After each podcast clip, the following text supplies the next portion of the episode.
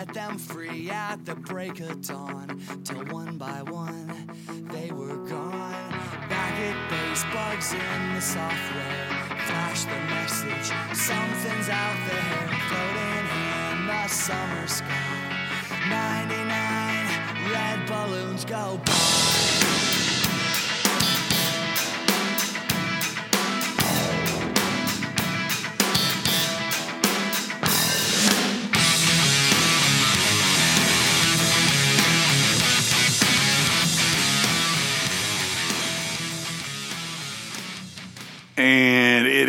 Episode 99 of Tailer Trash Fly Fishing coming to you live, being recorded around the old oak table in the Taylor Park, Oak Hill, Florida. And by no means was our opener an endorsement of releasing a fucking balloon. No. Balloons become trash and don't do it. But, uh, fellas, here we are again. It's uh, Good to be back. it is It good to is. be back. Uh, nice little turnaround. Um, tell you what, we had a great thingy before the dinghy and dinghy derby. Uh, probably one of the best times that I've had out of the five years that we've done it. Yeah. Um, thanks to Marine Discovery Center Yeah. helping out with uh, volunteers and staff manning the uh, Yeah. check in and raffle ticket booth so that we were able to uh, mingle with uh, everybody. So uh, It it felt kind of strange it did. because as I would see Mama approaching, I'm like, oh no, Yep. what what, Well, have I been gone too long? what happened? Yeah, all good. Yep. It's like, whoa, hold on. Yeah, it was a good time. Um, let's let's go around the table and uh, what was your favorite happenings? Uh, starting with uh, Saturday night. What uh, what was your favorite thing that uh, you remember from the thingy before the dinghy? You know, besides meeting new friends and seeing old ones, uh, actually learned me something that night Oh yeah, that there are multiple species of bass. It's not just largemouth, smallmouth. Oh, or, yeah. Or, Yeah. you know, sunshine. But there's like a whole strain of. oh yeah. There's a bunch of different. Yeah. Yeah. I was like, huh. for sure. Um, you know, shoal bass, Suwannee bass, spot, Red eyes. red eye, Well, yeah, and the list went on, Yeah. and I'm like, Guadalupe. right. And and it's neat because so many of them have like I mean they all look fairly similar, but there's like little intricacies throughout subtle- that make them. It's Right. it's like snook. Yeah. You know, there's several. Right. What there's like what seven different species of snook? I want to Yeah. say something like Yeah. that. Um, I would have to say that my favorite thing, and I hesitate to say this out loud because his ego is already big enough, was uh, getting to hang out with Ben. Um, that guy. Just uh, I was happy y'all got to hang out with me, and you know, and and I think what was the most fun is when we were clowning around and uh, doing the photos with yes, him. Yeah. Um, I think that uh, he had a lot of fun with it, and it was just one of those, you know, core group kind of like having fun with the boys. Yeah, Yeah. absolutely. Absolutely. So uh, that was probably the highlight for me. Aside from that, um, I'm with you, Mark. Just uh, getting to see everybody that you don't get to see Yeah. every you know every weekend or every day of the year. Definitely missed a few faces, but you Yeah. know, life happens. That's right. but yeah. I spent uh, some real good quality time with a few different people, um, finding out um, you know things that are going on in their life, finding out more about myself, um, you know, and uh, just really enjoyed the one-on-one time Yeah. um, with so many different people and personalities. So, uh, Ben, what about you? probably getting the moment to slow the pace down, get to hang out with people, try a couple people's tailgates. Yeah. Um, honestly, though, Did I- you guys, by chance, uh, get any of the uh, shrimp and grits? Nope. Wrong tailgate. Oh well, man, shit. yeah. fuck. That's a favorite. Ben doesn't go on the west side of the parking lot. No, I Oh, do. okay. I just apparently didn't. Um, man, probably the class of the field. Probably Nice. class of the field. the Yeah. shrimp and grits is probably one of my favorite things. It is up there. yeah. It has to be. g- It's done gotta right, be- though. there's bad You shrimp can and grits. Mess it up real but there's quick. real good shrimp and grits. That's what we were dealing That's- with. That's awesome. Yeah. Really good shrimp and grits. The I actually liked the volunteers didn't come from a fishing background necessarily. right? and when we were setting the prizes up and getting the like raffle cups ready they were like okay what is this how does this work and then them get excited about like okay well i've kind of wanted to get into this and it seems overwhelming so while we've got you here to answer questions walk me through this and then one of them winning some art they actually wanted um, i think a handful of the volunteers actually Yeah. had Yeah, won absolutely. and they were like prizes. hyped on it yeah, So, uh, uh, if we're going to talk a little bit about, you know, what people won at the um, raffle, um, I will tell you that probably the most heartwarming um, raffle prize winner award goes to Chad Truxall. Um, he put, I think, forty bucks in, Yeah. and got, um, you know, what would that be like 60 tickets or whatever it is and um, he was actually not supposed to be at the event yeah. right there was uh, a little bit of uh, illness in the family and he was actually supposed to be down in everglades city on a trip with his father um, fishing down there. And when he ended up he he left a little bit early same sitch you know needed to get home because you know the taking care of uh, somebody that was bouncing back from an illness. Um, tess had been left as the uh, the gatekeeper the gatekeeper Yeah. on his tickets and he ended up winning the trip with captain connor Yeah. in the everglades and when she called him to tell him that he was like no you're messing with me and now he was able to call his dad and go hey i missed our trip this weekend But guess but what? guess what we're going to go back down we, we've got Yeah. a, a guide that's going to take us out That's and, awesome. you know I also I would say one of the highlights to me also was uh, Chad insisting on uh, having a few words Mm-hmm. um, yeah. before the raffle to talk to everybody and let everybody that did come out uh, know how meaningful the event is to Marine Discovery Center and how impactful the uh, fundraising is fundraising, to yeah. uh, what they're doing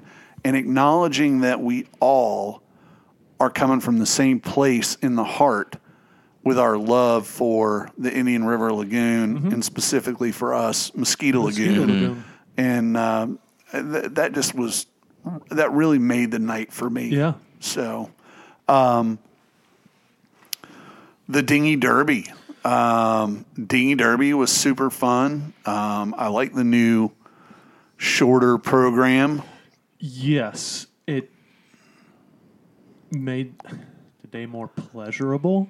Yes. Uh, even though it was a long day, it didn't seem Yeah, it was. It, As it was long. right. It was. It was shorter by a few hours of, Yeah. of past events, yeah. yeah Um, because we usually started at seven and and it usually went until like two in the afternoon by the time you were done or whatever. Yeah. But um, yeah, I like the new format, and I especially enjoyed um, the live scoring of chips. Uh, being, I enjoyed that a lot. being able to MC that and have fun with it was personally a highlight for me. Um, I, I hope everybody else enjoyed it as much as I did. As, as a person who cannot participate in and therefore not win, be, uh, being the mindset that I have, Right? there could have been others. I was having a hard time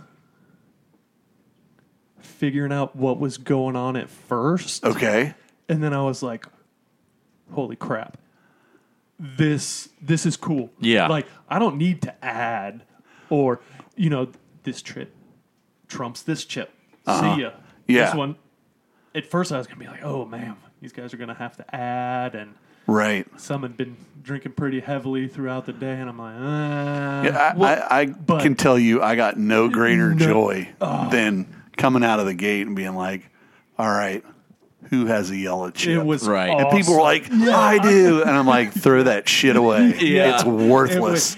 and everybody was just like, "What the fuck just happened?" Right. right. That, yep, right. That's what I was trying to say. Like, what? And then it, you know, every time we changed colors, or and then every couple of times we changed colors, it was, you know, a significant digit change. Yeah. Oh, yeah. in, And the in value shift from yeah. pod. It'd be like, well, you, you might. I mean, that's five hundred. You might, if you've got a few of them, hold on to Hold them. on. It might Right. actually benefit you to have, you know.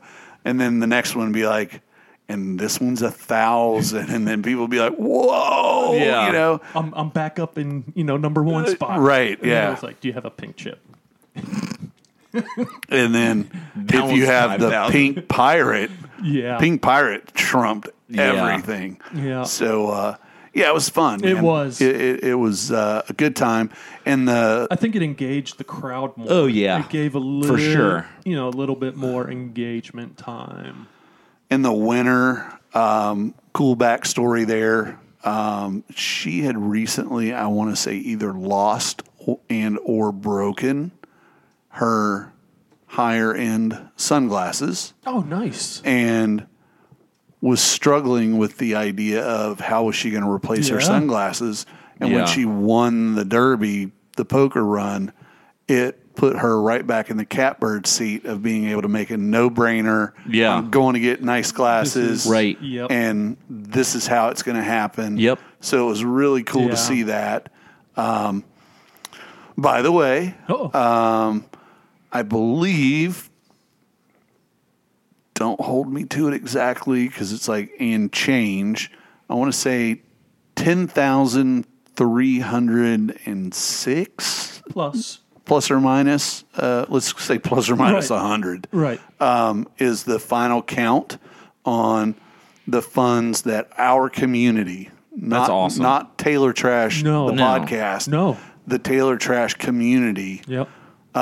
whether that was Ben um, raffling off a trip, A trip. trip. out in Colorado, whether it was The rest of the guides. the rest of the guides, you know, from Tennessee yeah. to the Mm-hmm. VRBO from Craig up on Coburn Creek to Different. Captain Connor. You got uh, Justin Price. You had Yeah. Owen. You had Tanner Yep.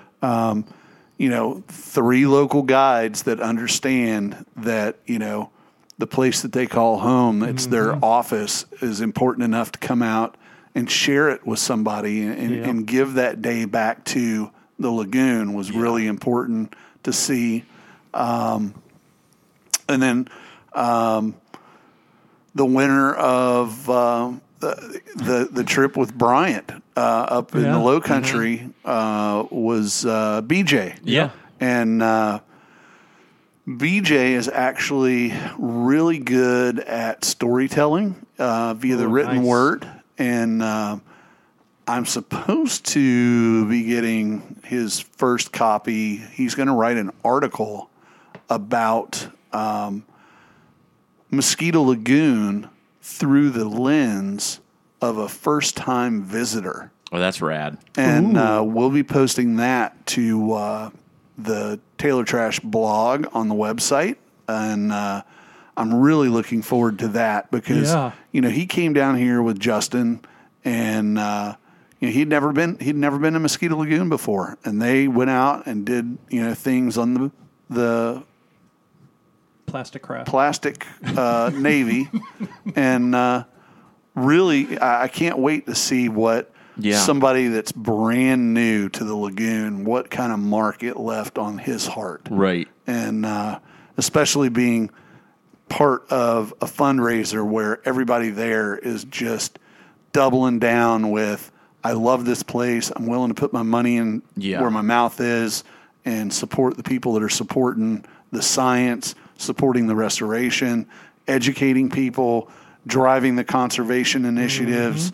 It, it's just it's heartwarming And um at the same time, um, I know there's been whispers of it, and we're still kind of thinking it may have been the last dinghy before the dinghy and dinghy derby for a while, maybe not forever. Um, we're going to explore the possibility of maybe a different kind of event for next year. And uh, we'll see whether that plays out or not. You know, It's always good to do a little change, though. yeah, Yeah. yeah, Things change over time, and uh, we think maybe a little bit of change might be fun. So uh, just stay tuned. Um, we're not bailing. We're just saying we think we might be able to have a little bit of different, Well, something different. a little different kind of fun next year. you guys entertain. That's right. So, um, Ben, what do we got for for show notes? Speaking of Tanner, Oh, when you guys went out with Colby, yes, we didn't circle in on the notes on some We- advice. Yeah, we had. didn't we didn't drill down uh, completely into the notes. We were kind of rushing there towards the end of uh, the last episode. Yeah. So when Tanner, Colby, and myself went out, uh, when Colby was in town last, uh, Colby got his first redfish. We were super stoked about that. Um, we fished a couple of areas where there were mangroves in play, and uh, Colby at least a couple of times sailed a couple of flies into the mangroves. Yep. You know, and we're like, hey, brother, that's that's completely fucking fine. If you're not getting hung up every once in a while, you're not trying hard enough and you're not getting tight enough. Right. And Tanner gave some of the best advice that I've heard in a long time um, as a way to describe what you do when you sail a fly up into the mangroves. And he said, Hey, because Colby's like, shit, what, what do you want me to do? Because Colby's, you know, fishing Tanner's gear and he's worried, you know, Right. I don't want to break this rod Yeah. or, you know, whatever. And Tanner said, dude, don't worry about that. And he's like, what is the cardinal rule that we always give you guys shit about as trout guys when you come down here? And he was like, Colby says, don't trout set. He goes, why? He goes, because it, it fucking takes the fly away from the fish. And they just, they, they, you never hook up that way. And uh, Tanner's like, that's right. He goes, so when you put one in the mangroves, when it's time to try to take it out, trout set the shit out of it. Yeah. And it takes it right back out. It gets the right angle going up and over. Yep. And I was like, I turned around and looked at Tanner. I was like, holy shit. Yeah, man. I've never What a fucking great way to describe getting it out of there. Mm-hmm. And I mean, sometimes if it, It does that Yeah, it does that wraps. wraps, and nothing's going to save you. No. But Yeah. generally speaking, Yeah, if you can't walk it off, yeah. Then you need that little extra. Yeah, you get like right there, and it's like And not just- kind just trout set it, and it comes right off. I dig it. And uh, each time that we had that situation, Colby just trout set it, and it came right out. Yeah. So uh, Rad. you know, I thought it was worthy of uh, passing along, Yeah. and uh, that's why I made it a note. Nice. Because So- I usually just point the rod at the fly and Yank. just Yeah, pull straight. it. Yeah, yeah. like I, I usually pull the boat to the fucking the mangroves. Right. Yeah. Right. yeah. So, um, anyhow, what what, So what else we got? in speaking there? of trout, you have a new sticker. Yes. Ooh, yeah. Um, as a matter of fact, that it's going to be a great segue uh, to a couple of things that are not on the on the um, show notes that I was remiss in getting on there, but I brought the appropriate stuff along. So, uh, Rack Cross, um, Rack Cross Studio is uh, his Instagram handle. He, um, if you went to the Derby or the thingy before the dinghy, you know that he, you know, donated artwork um, to the uh, fundraiser, and uh, Rack and I were hanging out at the Fly Box, and um, I have had this um, idea in my head for a long time um, that uh, Tennessee Highway 44 runs between Hickory Tree and Bluff City, which basically runs the length of the South Fork of the, of the South, you know, the South Fork, South Fork of the Holston River, the South Holston, um, or the Soho. So every time I've been driving down through there and I see a South Highway 44 sign, I'm always like, it should say Soho 44. That yeah. So I took Rack outside and I said, "Hey, man, I think you might be the perfect person to help me with this because I am not a artist Yeah. or uh, you know uh, illustrator or whatever you want to call it." And I kind of explained to him what I was thinking about, and we collaborated on it. And that's the new sticker that you can find in the shop, and it's the Soho 44 sign. Um, there's the classic black and white that looks like the sign that you might see on the side of the highway, other than the fact it doesn't say South anymore. It says Soho. Yep. Uh, and then obviously, the South Holston is known for brown trout. So we did another version with a very pop art style of brown trout skin. And uh, those stickers are available on the Tailer Trash website, as well as a couple of different trucker hats um, with that same design on there. So uh, if you want to support the website or support the podcast, visit the website and uh, fly your freak flag and uh, get some stickers or a hat. That's uh, Represent the hoe. that's right. Represent that Soho. Uh, speaking of flying the freak flag, I Oh. have gotten several DMs about how much people loved the Tailer Trash pendants on the back of our skiffs. oh yeah, yeah. I forgot about doing that. Uh, that was fun. that was fun. A lot of people want them. They do, and I think we could make some money on it. and that's what I was told. But kind of, there's like a little bit of like, isn't it fun to just have it? well, Yeah. It, it would have to be a pre-sale item, um, but we, we can definitely explore it. If But- you if you're listening to the podcast and you know what the flags we're talking about, it's like a burgee that we all um, Jameson, Ben, myself, and Marcus had on our skiffs. If you're interested in one, DM us, and uh, if we get enough interest, I will look at what the pricing would be, and uh, based on that, if we get enough, then uh, we'll pull the trigger. the way I see it, and it, it goes back years now with with you and I. I'm not sure if Ben's in on it. It was to see who could get with Paul first to get the banner Yes. for the Taylor's ball. Uh-huh. Yep. I never competed in the banner games. if if there had been a person that you know Had asked, had asked, you'd know. probably let one go. for a donation, Right. Yeah. you know that's why at the end of the day we were doing it. Um, but yeah, It's, All right. it's that prize you have to have, Yeah, and So I have this and you don't. if you recall, one of the other items that Rack generously donated uh, to the raffle, it was the uh, the spare The spare. um, that had like a little kit, you know, of like spare tweezers, spare scissors, a little fish whistle. Like it, it was like just something that you could have in your pocket. A band aid. a band like and it, and it had a fly in it. Yeah. and uh, it was just like, uh, hey, worst case scenario, you lose your fly box. You've got the you know or your your, your When- pack when the You- crap hits the fan. Yeah, when the crap hits Yeah. the fan, you've got this little box that's got all your spare stuff in it, which I thought was pretty brilliant. Um, he has actually made a saltwater version. Ooh. Here, this is going to be for Jameson. It's a little snook box. Very cool. Ooh. So we're going to put Jameson's to the side. With his hat. his hat. Rem- Okay, you remember last time we did our Port Richey tour? I got Oh yeah, four of yeah. these. Okay. Two years. Mark's ago. no, it was probably six months ago, but Mark's and Jameson's made it today. Oh, nice. Ben, Thank you, Mr. Rack.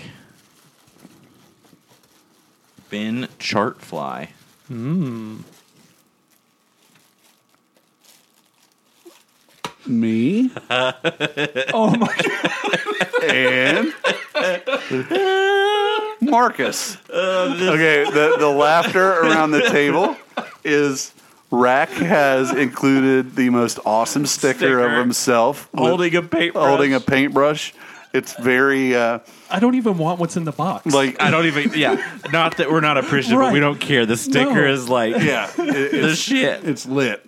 So uh, you know, I look at this and I'm like, you know, for all the times Travis Luther has like come up with sticker designs, the fact that he's never done One of one of himself? himself, he has totally missed the boat because Rack did this of himself, and it is fucking fire. so, the box. Yes, I know with the previous one, he had a little magnet on there with with his design and everything. right.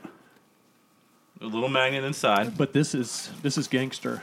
Okay. I've I've noticed So- mine is different. Yes, yours um, came with special instructions that I was to pass along, and it may even be written in there. He tied a fly that um, he's quote, I don't know if it would fish or not, and he wants an honest assessment. oh wow, I see it from here. Um, so uh, you know, What is that? I think it's a crab. Okay, Uh, it's a little on the large looks side. Looks like a surfboard. Yeah, it does. and Rack was at uh, our pop up tying event, and uh, God bless him. He's uh, he's giving it the old college I try. mean, you know, even looking at it just real quick without fishing, I just I, I trim it down just a little bit, and it would be the perfect floating crab. there you go. Yeah, It's it's that balsa woodish. He's on the right track, and I'll get with him.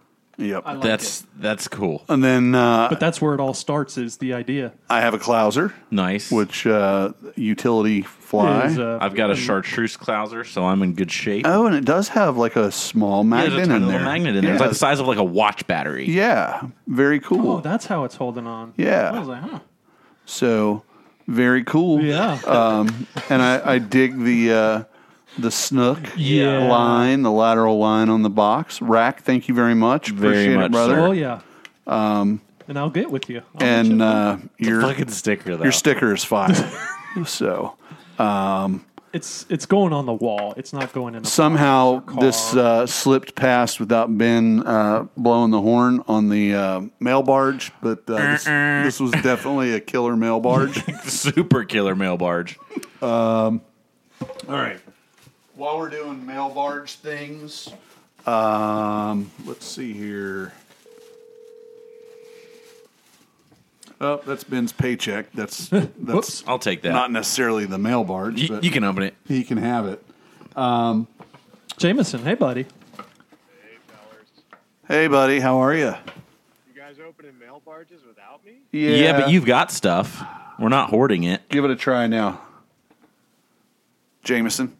Yes. There we Oh, go. there we go. I had, him- I had, yeah, I had, I had that you channel turned down. Yeah. oh.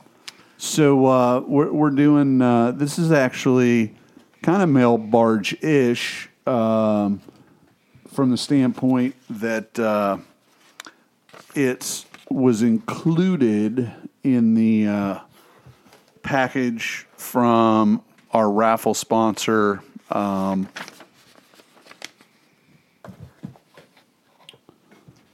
do do do from uh, Sightcast Fishing Company. Yes. they, they provided that kick ass box. Who won Oh my that? gosh. I don't Oh, remember who yeah. won it, but between his box and Space Welders, people were going nuts. Yeah. And I I try to I don't think swindle's the right word.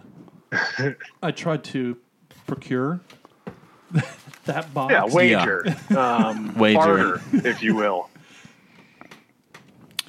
Yeah, so uh, in in in great style, uh, Stephen from uh, Sightcast Fishing Company included a handwritten note. Hey guys, here's a fly box full of flies to raffle off at the thingy before the dinghy. Hope it gets y'all a little cash for MDC. It did, sir. Thank you for the support. Uh, threw in a few koozies for your PBRs and a few coasters for the Old Oak Table. Love what you guys are doing. Really enjoy the podcast. Keep up the great work. Um, thanks for reaching out to us, and we're happy to contribute a small part in making local fisheries better for everyone. Um, so, with n- no further ado, here are four koozies, and uh, Jameson's just going to end up getting what he gets because he bailed on us. I'm sorry. I'm just wah. kidding. I buddy. mean, you know, hanging with your boys or going hunting. we got some koozies. Um, or I'm sorry. Oh yes, um, need those for the table. tabletop Yeah, um, a sheep Coasters. Yeah. coasters. That's what I'm Ooh, I struggling like, for. I like the sheep's head. That we got stickers. Ben, you can start with the stickers and pull out a couple yourself and pass them around. I just made a pretty big order with them, I saw that. I saw that you got a whole bunch of stuff and in. well, that well, I, Oh. did, I, I did another one after that. Okay. And there that are two the second one, Mama found that out have about. like totally piqued my interest that I'm probably going to steal. The Shrimpadillo oh, that's that's rad. and Redfish Crossing. Nice. Yep.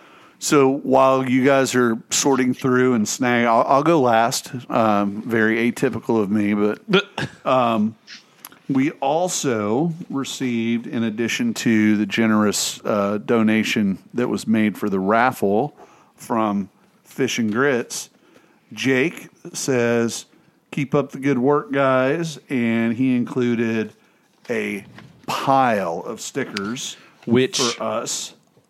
show note his 90s So uh, with that, I was gonna say, my kid went to the website because he just released Yeah. that stuff and was like buying that and the whatever the new floral camo hat is. Yeah. The, Put one of those for JMO. Dude, I, this is one of my favorites that they've come out with. The Fish and Grits NASCAR on the Oh, side yeah. of the outboard. mm-hmm two smoker. Yep. That's- No, you guys have it. Um, but he calls me. He's like, Dad, there, I can't pay for my stuff. Yeah, that sucks. And then, So I ended up having to go and, and get him that '90s Saved by the Bell Tarver yes shirt. it's and- so rad looking yeah. this like touches a heartstring for me. Welcome to Florida. Turn off your damn hazards. Yeah. What what was classic The, what was the other? It was. He got another shirt with it. Don't come to Florida. Yeah, we're Oh, full. yeah we're full Yeah, something like that. He had another shirt. And I love the. yeah it's uh, like a billboard. Yeah.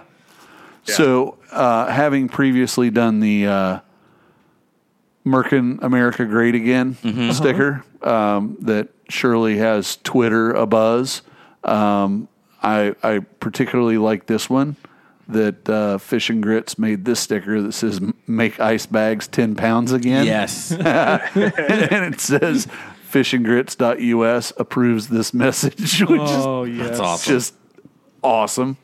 So I got one of those. Everybody else gets one. You know what that would fit perfectly on? Your river quiver tube. Not that I need- people see yours, Jameson, but I need Larry's. to put um I need to switch the racks from the heavy Chevy to the F one fifty and I I had to use dissimilar metals unaware to myself to screw them in. Uh-huh. My fucking brackets no. are stuck together. oh, So I went on to Thule's website to order new ones. You need eight total. They want twenty five bucks a pop for Oh, those wow. brackets. I would be finding an alternative means. I'm thinking about getting a C clamp. So wish. this one I There don't. I don't get. we'll explain it to you. Yeah, please do. Hopefully, we get it. it's the shark, but it's like It's based off Jaws. yeah, I know it's based off Jaws, but why? Are, I mean, Because you're cutting it up for uh, shark fin soup, Yeah. would be my guess. okay, Yeah. But I don't know anything more than that. okay. Well, and and I thought shark fin soup was a bad thing. It is. So that's why I was like, uh, I'm not sure. Are we like saying don't do this, do do this? With the exception of this one that just confuses me. Tell Um, us. I like the others Let us know. A lot. Yeah. Yeah. Educate us. So, um, Jake, appreciate it. Uh, love your brand. Love the work that you're doing. Keep keep doing it. Uh, I think you're one of the more fresh uh, brands that's come on the market of late, and uh, you're killing it, son. Killing it. Um, all right. Well, um, real quick, let me run through and just um, give a shout out as best I can. And fingers crossed that we didn't miss anybody. Golly, we had a bunch. The support that we got this year for the raffle was amazing. Uh, thanks to Yeti, Floyd Skiffs, Bajio Sunglasses, Fish and Grits, Poncho, Hook and Gaff Watches, Old City Fly Shop, MFC, um, Coburn on the Creek, Tanner Sievert Fly Fishing, Owen Armstrong, Captain Justin Price, Bryant Wilson, uh, Jonathan up at the fly box, and Captain Connor with experiences, as well as uh, the Alaska trip from Jimmy and all the folks up at Family Air. Um, we couldn't have done it without you, Rack. Uh, we appreciate you taking care of uh, artwork. Art. Um, Travis Luther with some artwork. Um, Echo Nick. sending uh, a couple of fly rods. Sightcast, uh, obviously the fly box uh, was awesome. Uh, Lamson, not only uh, a rod but a reel, and uh, I'm sure I've missed a few more. Um, Nick. With the artwork. yeah, yeah. I forget his last name already. Oh, yeah, yeah, yeah. Um, you know. Yeah, and and, and, And he knows. Rest assured, uh, and this was just me grabbing this off the table as I left the house up in New Smyrna. Um, we'll be updating our website and giving the proper uh, homage to everybody that was part Yeah. of the effort on the website. I mean, we had a we had a pretty good like assembly line Yeah, going just to keep the train moving. There So, was so uh, much. You know, if I missed you on this list tonight, I apologize. You, your donation was just as important as anybody else's. Not forgotten. Uh, not forgotten, and uh, you will be on our website as a friend of the of the Tailer Park, and uh, we we hope that uh, all of the listeners, when they're making decisions about what companies or captains to uh, support that they keep in mind uh, who supports their home waters Yeah. when they're making their decision on who to support in in you know fly fishing. So uh, I think that pretty much wraps up the thingy before the dinghy and the dinghy Yeah. derby. Um, what else we got? Um, We got we got the Smith Fly Raft. Oh gosh. So this is one of those where it's got to be the visual. So if you, I think that it's on the notes. I, I there's a photo there. Yes. Mark, have you seen this thing? no, I don't have it in my notes. All right. So share it. Skiff has a polling platform and a casting platform. No, no, no. It's not a skiff. Well, uh, yeah, It's a but raft. It's a raft, like to go down the river. So Ah, yes. I remember this. Yeah. So um, it's in it's in uh, notes for '98. Um, you may still have it on your phone, Jameson. But uh, I just wanted to do a quick mean, uh, trout set or strip set. Yes. Uh, trout. Polling platform and casting platform on a raft. No, Yes. No, thank you. Yeah. Well, and like, All right. Well, I'm gonna go strip set. okay, Really? Uh, yes. Reason being is uh,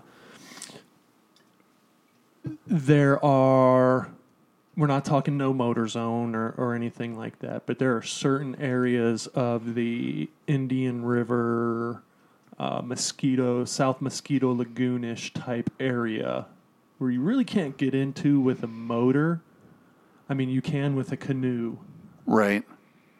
But I think something like that where See, to me, and, and I, I can appreciate where you're going with that, but I think that the amount of water that that would push would be so significant and spook You'd the everything. fuck out of everything that you were coming down on. well, that happens anyway. And, you know, I mean, There, I don't see Oh, a yeah. push pole on there. I mean, I think no. in their mind they're thinking that you're rowing. So, like, I don't know. I mean, it's Carping, it's there is somebody who has one for sale by me or had Yes. one though. it's a novel idea, but I don't think in practice um, it would really. Sell. Well, I'm not. I, I just don't think it would be effective. Now we could be completely wrong. Right. Um, the only way we would know whether we're on target or not is if we had the opportunity to fish one. So, which I would love to do. yeah, I would love to fish Oh, one and yeah. see because I mean, if if it uh, if it actually does fish well, then uh, you know I'm not sure how much those things go for, but it could open up a lot of people's ability to get on the water. Um, you know, you're not going to go super far, but you know what? The secret is insider knowledge here. You don't have to run 20 minutes from the ramp to go find fish. um, so I know, I know, I But- know, I know. you know, with that, you know, my only concern with it, we know rafts are stable Right. vessels or whatever you want to call them here, is the person casting on the front with that Oh yeah, it's going to twist and twist move and, and, so and It's a not- person pulling it's not going to be rigid so it's like all right how do i gotta yeah. Oh, i don't know If you both go the other way, can you get enough pop to send the guy in the middle on the oars up in the air? I, I say challenge accepted Yeah, I mean, Yeah, I'd, I'd- I, I would get on one. I'd, I'd give it a go. I just don't have high hopes for stealthiness. Um, again, you know, I I mean, all I saw was on their feed, and I want to say it was even like a sponsored ad or something, maybe. Right. And I was like, ah, somebody's trying to think outside the box, but man, I like show me, show me the money. You know, like some Jerry Maguire shit here. Show me this thing actually being fished, not staged photos, but like I want to see a video of guys going out and fishing like like vlog style, mm-hmm. and and show me that this works and. Then I would be like, "Hey, you know what? There's a new fucking game in town." i mean But- besides but I- carping Well, and I would also be very fucking worried about, let's say that somebody does get it because they're going to use it for carping. Uh-huh. And, and all it really is is a different frame and, Right. and, you know, accoutrement on the frame. And so they maybe you buy that, and that way you can do some carping. Mm-hmm. Um, and then you're like, well, I'm going to go down to Charleston. I'm going to head down the hill from Greenville, South Carolina, and Right. Go chase some some redfish. yeah Probably work pretty good to get me. you. Probably work pretty good to get you out on a flood tide. Um, you're probably going to end up wading a little bit because I don't think that thing's going to push through all that grass very well. But God forbid you went out there on a low tide Hit an oyster bar. and hit an oyster bar. oh yeah you know um, so i I just don't know that it was really thought out um, novel idea yeah i'd like to see it actually and actually try it myself yes and if i need to put it through the ringer eat some fucking crow i would eat crow yeah and and say, you know what, this is actually a brilliant idea. Yeah. But where I'm sitting at here at the end of the Okay. old oak table, I'm saying, get that shit out of the mangroves. Trout set. there you go. all right Um, Would we have to dub that like the latex hatch or something? Because we can't call it the plastic hatch anymore, but um, The rubber hatch. the rubber hatch. The rubber hatch. So Poly- polyester vinyl yeah, polyvinyl. How does how does the giveaway work? Because I mean, they're under. I guess it'd be the same as a kayak, right? Oh yeah, I think they would uh, they would technically have the uh, right away. right of way, but if you're both non powered, Like if you're on a flat together, good luck them beating you where you want to go. I yeah, don't think that just thing's right away. gonna, is whoever yeah. gets there fastest. And I would think the other thing with that is if it's windy at all, and um, um, uh, I think we lost James. we Jameson. lost did. him. Um, imagine for a moment, just close your eyes and imagine a moderately windy day. 12, 12 sustained out of the north, mm-hmm. gusting to 16. Ben Sittig mm-hmm. on the back of that thing. You're fucked. But you, it- you're but- you're but not going anywhere. But There's no way for it to track straight. but he understands the hydrology of a raft and can do magic. I mean, he's been- typically he's you have a river moving a solid direction that you're like you're going that way. Well, and and you know, I know the argument that's going to come But as I've well. heard that I, I know how to row. I could row it into the wind, no problem. Well, rowing is going to make so much of a you know noise and stuff. This is one of those things where it's like if it's going to be treated as a crossover, one of the elements of it, or they wouldn't have the polling platform on the back. Right. Is the intention is you're going to pole it, and just like a boat that's built with high gunnel height, Mm-hmm. you know, You're gonna catch the wind. you're going to catch the wind. You're going to sail. Um, and I think that raft is going to want to spin around whichever end. Like poor Ben. Imagine Ben's in the back trying to do the right thing, giving me a shot, and uh, my fat ass is up front. So it's going to pivot around my Around fat you. ass. right. And nothing Ben's doing skiff back orbits there around you. Yeah, the skiff orbits around me, and Ben's just along for the ride. Um, but it would be his eighth time polling, so it. I mean, it could get better. You never For know. reference, they're not referring to me. no, no, I can pull. the huge one. I I say backcountry. Potentially, Yeah, potentially. But Not, not mosquito. can you imagine anything. too? Right. Like, let's Yeah. say you're, let's say you're one of those dicks who's on a boat, and you piss enough people off, and someone. A lot of push poles have metal tips. Oh. You got to watch your your flat etiquette if you're in a raft. You got to be extra polished. Ain't ain't nothing silent silent er silencer silence Silence alert. than a slingshot. There you go. Thunk. All right, so I think we've beat that dead Yeah. raft long enough. Um, show me the money. Yeah. Speaking of money, um, Uh-oh. and skiffs and polling, you and Mark have gotten out pretty We recently. have. We have. I don't know what money has to do. Yeah. Eh, just eh, I mean, next show note.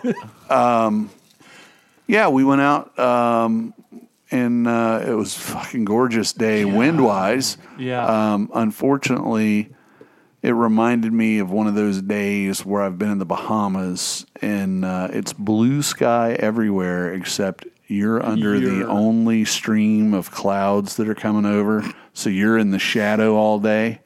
Um, w- we just had really shitty light and then it got even shittier shitty light because we had a bunch of um, cirrus clouds move in and and it just got real flat light but uh, we saw a couple of fish here and there You there, buddy?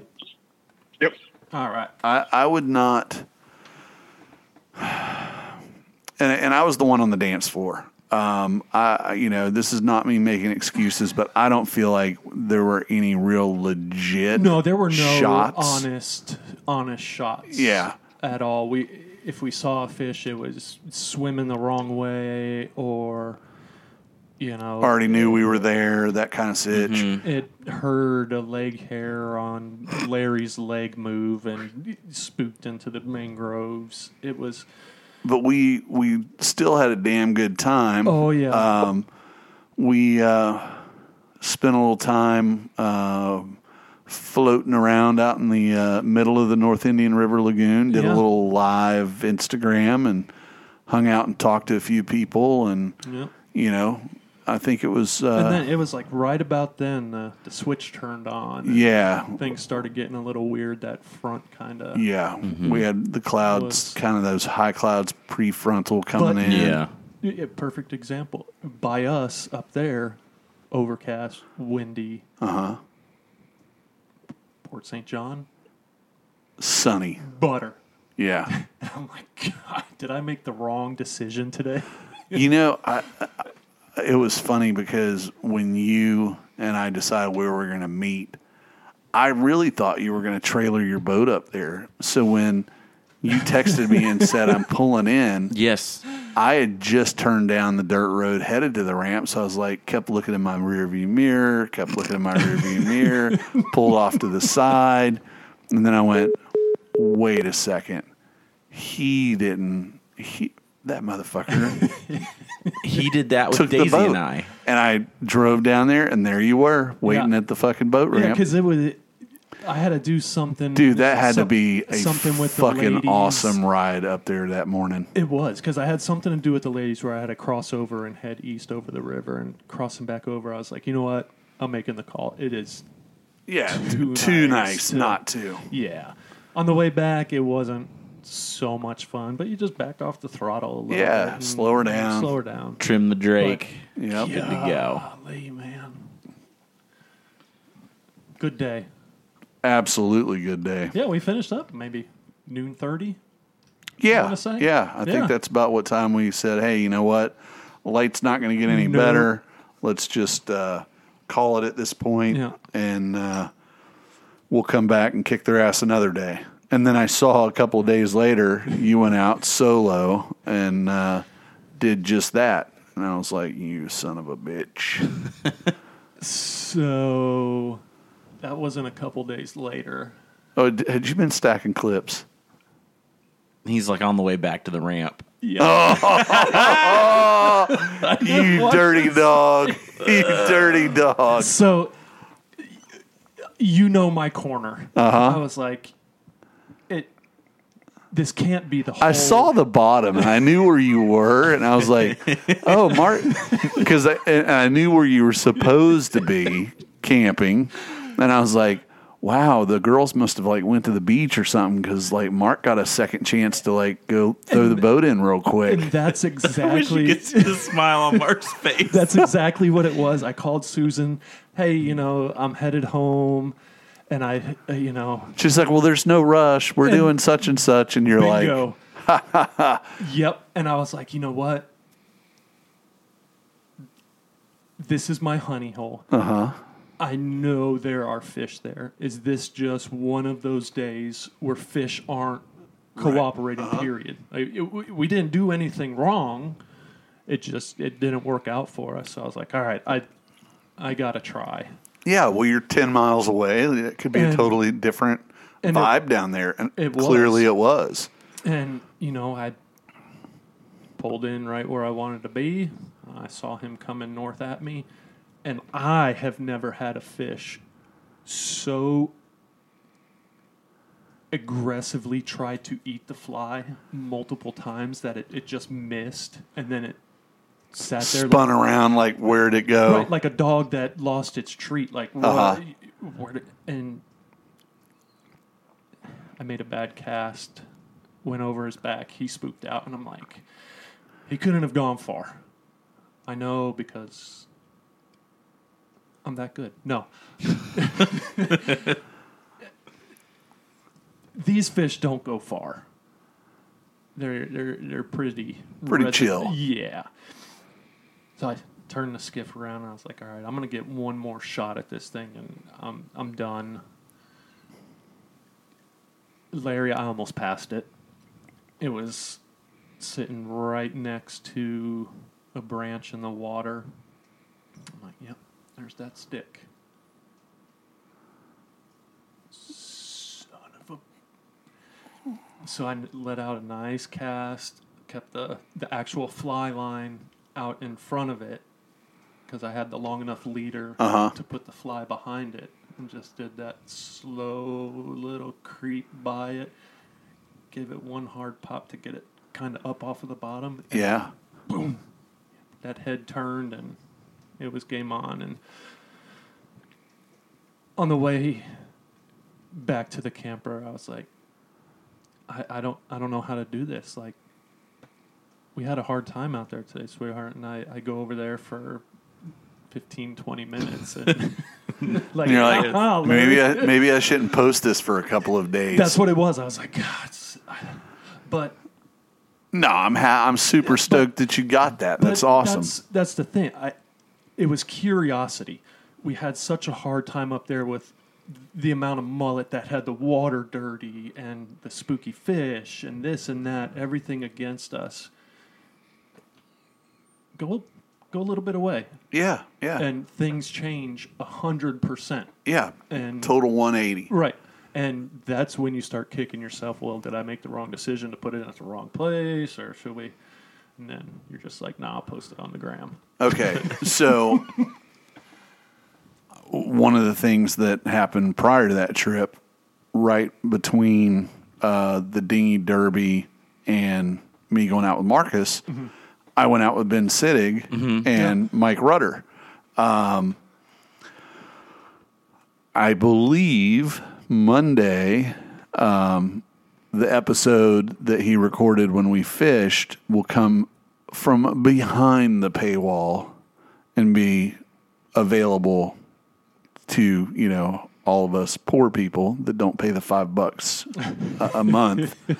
And uh, i want to say this is like the fourth time that uh, i've been on one of ben's episodes maybe f- It's it's Fourth or it's fifth. around there. Yeah. yeah i think it's like the third time we've done the lagoon together Oh, for sure. And then maybe you've got a Colorado trip in there, Utah. I think two Colorado trips.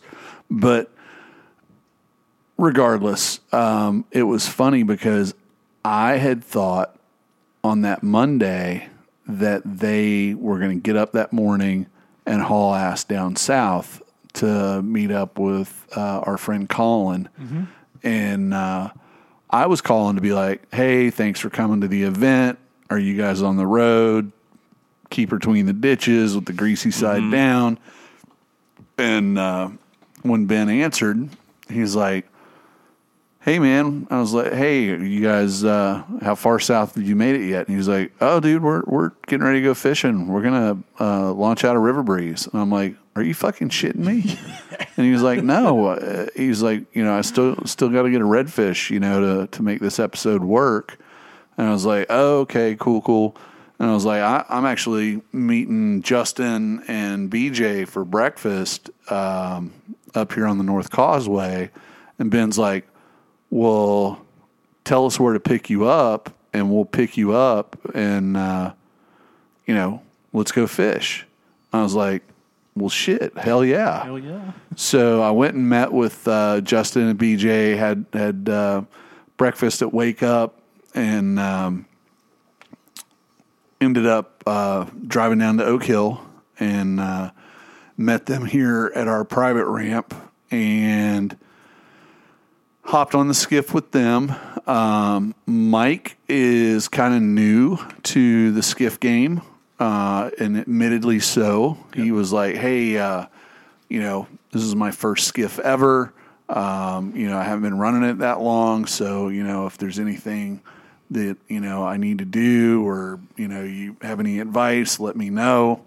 And I was like, "All right, cool," and uh, I just kind of stood there, and uh, he was like, "Do you need something?" I was like, "Yeah, I need your seat." But you know, So- I do the same thing with you fishing up here. right. You you know this way better than I do, the ins and outs of it, and it's just easier to hand over. Well, and uh, that, well, that's what I told him. I was like, it's going to be easier for me to get us where I want to go than for me to be sitting on the front of the console doing hand signals and trying to be like, no, no, no, no, no, back, back, back, back, Yeah. no, what did she do? That oyster bar's there. Yeah, and uh, so we we fucking hauled ass uh, to our first location, and uh, X. we were uh, Ben hopped up on the platform first, and uh, it was windy. It was a windy day, and I set us up. And because I had gone to breakfast and stuff like that, it was like ultra bankers hours, um, Yep. which was perfect. There wasn't a cloud in the sky. Um, super great high sun, viz in any direction. So I was like, okay, we're just going to put the, the wind at our back. And all you got to do is a little touch here, a little touch there. Just keep her pointed downhill, I kept saying. And away we went. And we got to a spot where um, I, I believe I invoked uh, the Bree Drake rule of son of a bitch. Why did we not cast at that point? There was a point fish there. Bree would have been like, "You've got to cast at the point." That happened to you and I. Yeah, absolutely. Bree coming Bree is hundred percent. If you're if you ever fish with Bree, she will be like, "There's going to be a fish on this point," and you're like, "Yeah, yeah, whatever." Yeah. And like, if there's ever a time that you want to go ahead and blind cast, it's if Bree says there's going to be a Yeah. fish on the Yeah. point. Go ahead and make that cast. 'cause Nine out of ten times, she's right. So we blew a couple of fish out off the point, and when you come around this point, there's like almost like a little slough along this shoreline, and yeah, I'm talking a difference of like 18 inches of water. Um, and I could see it was like little mud and a little redfish would come darting Yeah. out, and I'm like, son of a bitch! There's like a little school sitting in there, and they're fucking one by one getting ejected, Yeah. right? Getting fucking shot out like a cannon. So I made a cast. The fly landed in that spot where I knew that there were fish. And I really basically fished it like the unattended dangler. And lo and behold, I didn't know, full transparency, did not feel the bite, but we're blowing downwind towards it. Mm-hmm. Ooh. And so I had not been trying to strip and keep it tight because I really wanted to stay in that zone. Mm-hmm. And I saw one go squirting out. And then when the second one came by the boat, so I'm on the platform, he went past me, not on the platform. He's got like a uh, one of those stools, so I'm like leaning Yeah. against the stool. I saw the second one go flying by. So now he's midship. And as he goes by midship, I see the fucking leader and the fly line connection go past me. That's when I was like, big long strip, raise the tip, go tight, shake it a couple of times to set the hook, and we had our fish. And we were all, uh, you know, high fives all Yeah. around. We've got a fish. We're good to go. And so we're like, dumbass Larry says, either of you guys want to fish? And while they were supposed to say no, you stay up there. Because it really wasn't a sight casted fish. Right. So, like, it doesn't really qualify. not the same. It doesn't It wa- qualify. It wasn't an honest shot. Right. It was it was a hopeful shot that turned out well. Um, ben took me up on my offer. And so I already know that Mike has limited experience on the poling platform. Um, it's super windy. It's like Ted McBreezy. And he's Yeah. wide. You It's know. a wider skiff. Yeah. So I, I took the push pole and I was like, I'll I'll pull. And three hours later, I'm still up there thinking to myself, what the fuck did you get yourself into? Right. Like you're gassed. You're fucking just it it made for a long, long, mm-hmm. long pole. Um, but we ended up coming across a really just I'm not even going to call it a school. It was a wad of fish that were tight, just colored up, doing their thing. The water's high, but they were like, if the water had been four inches shallower, there would have just been like this wad of tails, like a like a, a bouquet. Yeah. they were that tight, just like whatever was on the bottom was getting murdered They wanted it. and uh, Mike put it where he needed to, and I know that because I'm watching, I, I can see fish are trying to eat, you know, but they just missed it. Yeah. Um, But uh, aside from that, we saw a couple more. Uh, it was just getting tougher by the by the minute with uh, the wind picking up, and uh, again, we were going downhill the whole time. Um, so we finally, I called it because we had cleared all of the clean water and had gotten into an area where it was just really mulleted, muddied up. And I was like, you know what? We need to go ahead and, you know, reel it up. Let's let's change. Let's you know go find some clean water. And once we got the boat up on plane and we're heading back to the north, I was like, you know what, fellas, I'm going to leave you guys to it. Um, I'm going to take this thing straight to the boat ramp. I'm going to hop out. You guys can keep fishing. Um, I, I'm gassed, man. You know, whatever little bit of nourishment I had for breakfast is It's long gone. gone, gone. and uh, it's just about nap time for Grandpa. and um, they they were like, "Hey, you know what? It's time for us to head south anyway." Yeah. So we had a fantastic day on the water, um, but I I thought it was very a very good reminder that sometimes if you're throwing the right fly, and you know what, bingo, that's who won the the fly box was Ben Sittig. Oh, That's we were, right. You're right. And we were fishing one of those, fly, and it had um, silly legs. Uh huh.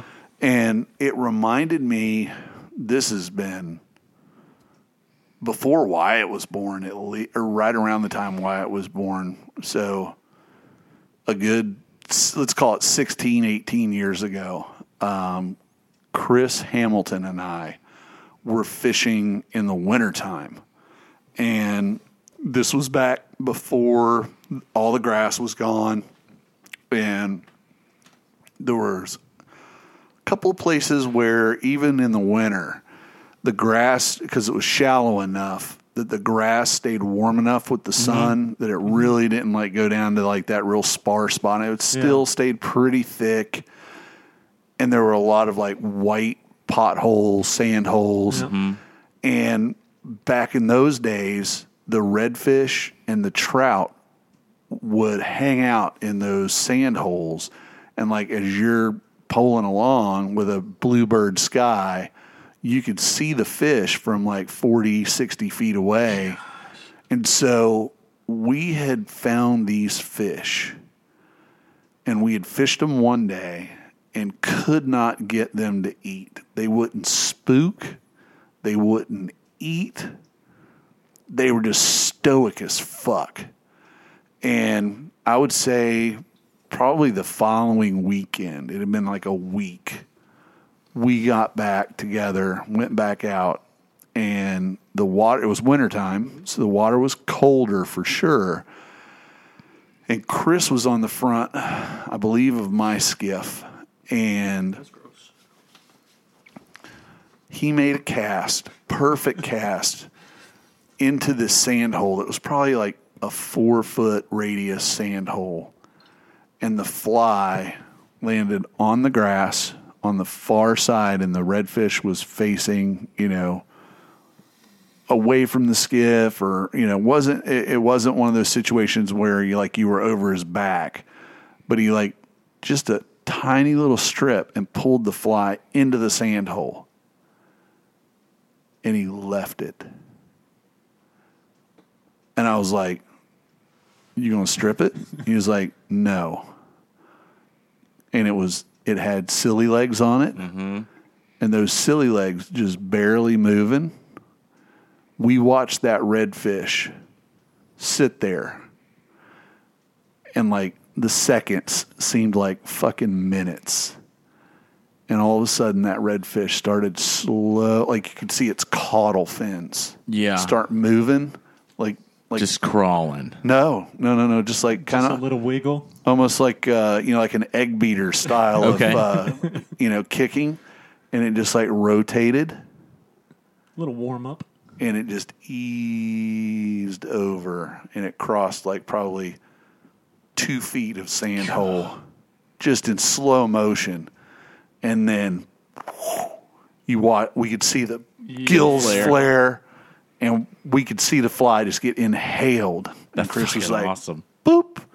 And then it was like fucking mayhem, clearing line and whatever. Yeah. Right. You know, but the fish that I caught with Ben Mm-hmm. reminded me of that of sometimes if you're throwing the right materials, stripping doesn't even really need to happen. It- you can just let it and the fish just inherently sees something's over there moving, something that looks shrimpy or crabby, Mm-hmm. and it's like just moving just enough that it interests them. And it's an easy meal that he sneaks up on and well, sucks up. You know, that's that's one thing a lot of people don't realize, whether it's trout and or you know saltwater guys. Uh, with trout, everything's coming by the fish. Yeah. so they're all just pointing upriver, waiting for stuff to come Sure. down to them. waiting for the conveyor belt. A little shrimp, a little crab, a little bait fish. If it's that close, it's not going to move because it knows that it will just get annihilated if it moves. So I think it's like if I stay still long enough, yeah, there's still going to be Yeah, well, well just like the- just the gill movement, mm-hmm. or you know, or or it's like just really slowly trying to move. And same thing, the redfish is like they're sitting in the hole, mm-hmm. hoping that stuff comes off the grass, Right. and it's that ambush point. yeah. the the the thing that was working in that situation more so than anything was Chris had unlocked the code of it's cold. so the not- redfish is not going to like do this crazy, Yeah. you know, aggre- it's not going to burn a bunch of energy because No. Meals have become a little less often. Mm-hmm. And so when he put it into the sand hole and was just like, no, I'm just going to let it sit there and see what happens. And we literally were like, okay, Yeah. okay. Oh my God, he's, oh my, oh, she's turned. Oh, she's Yeah. gonna. No way, no way. Holy shit, she fucking ate it, you know? And again, it was just the fucking water moving. And you see that a lot with that like rabbit. uh-huh. That Oh, tail moves a definitely. oh, lot. like a zonker. yeah. Yeah. Yep. Golly. Um, my friend Bill Nosen used to tie what, what we called the flats bunny. It was a, a tail with a zonker and palmered uh, body, and it just sits there and just Undulates. undulates. yeah. And you could strip it and stop, and you know it's Yeah. just sitting there. 'Cause there's just always- breathing. There's always something moving Mm-hmm. on the on these. So especially with you know, I mean, we, we've got cold fronts coming. You know, Yeah. temperatures Oh, yeah. going down. Slow down your roll. Slow down. Slow your roll, boys. So I think this is a fitting time to discuss because we just learned old school knowledge at the table. Yes. Someone who spent some time on the water, seen some things, to talk about a meetup happening on Saturday. Yes, uh, the Mid Coast Fly Fishers. Um, it's a, a fly fishing club. Yeah. Who was I talking to? I want to say I was talking to somebody at the thingy before the dinghy. Southern fly gal. Yeah. And we were talking about the fact that like she and I are very close in age and like it was very common for our parents to belong to any number of different clubs. Like a Kiwanis club or, or Italian American. yeah, the anything. the bridge club. bridge. yeah. the the you know the, the you know it was back when times were simpler and people actually spent time together and you compare that to looking at people today especially mm-hmm. really the younger generations they might all be sitting on the same couch right. And not say a word. and not say a word, but they're communicating on Snapchat or texting to each other. And the idea of a club to them is so foreign that they, you know, like, so there's this fly club, um, the Mid Coast Fly Fishers, And by and large, the membership of the Fly Club are guys well above their 50s, you know, 60s, mid 60s, 70s. Because that's what they've always known, you know. They're not on social media. Right. Um, maybe they got a Facebook to see their grandkids or something. And um, she's become involved with that club.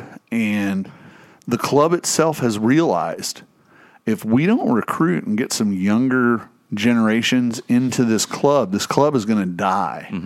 And so when I was talking to her, I said, you know, I'll be honest with you, 20 years ago, um, I went to, I think they're based more in Melbourne now, but they used to, uh, it was the back, Backwater? back country, okay. backcountry fly anglers. I'm not even sure they're around anymore. I think they are.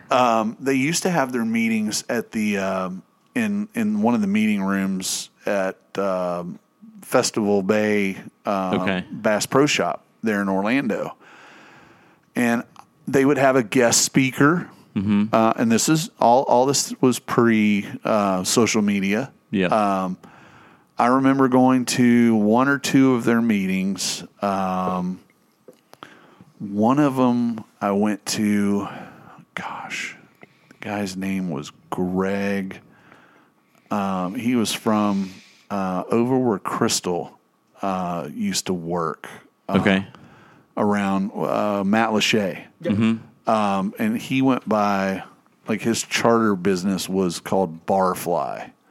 Um, and he had written a book, you know, and was pushing the book. And it was on how to f- fish Pine Island and Matlacha for snook and, and tarpon. And I want to say I even bought, maybe I bought his book when I was over there. And then um, John Kumiski, oh yeah, he he put together like a you know f- fly fishing mosquito lagoon that book. Uh, little softbound book or whatever. Um, and you know he went like area by area you know this is how you fish this these flies work you know and, blah blah and blah the blah, book blah. is still readily. available, Available, yeah and and, yeah. and accurate. It, it is. but uh, I, I only went to two or three of them because they were dominated by guys that no longer really got out and fished. Mm-hmm. And it wasn't so much that they didn't have the fire in their belly, they were just in a time of their life where they can't or couldn't go out and stand on the bow of a skiff for six, eight hours Right. You know, and at the time I was in my twenties, um, late twenties, early thirties, and I was like, God, these guys are so fucking lame. They just fucking get in here and talk such shit about shit that nobody cares about. But now, fast forward 20, 25 years later, I'm like, wait a second.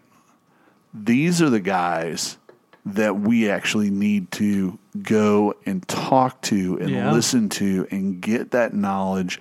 And these are the guys that are not going to share their knowledge outside of that This person. group? Well, not, not even the group, just one, you know, a person to person, an actual interpersonal relationship conversation.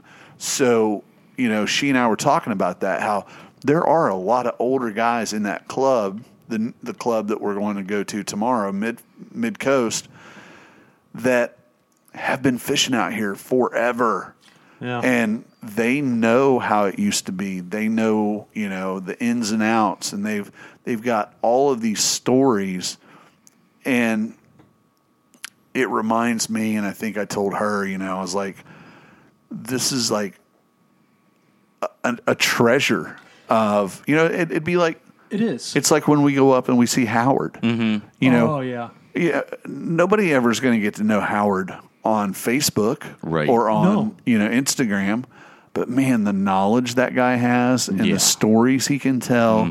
Well, there's similar guys in these in these clubs that until or unless you go seek them out and become part of their crew, Yeah.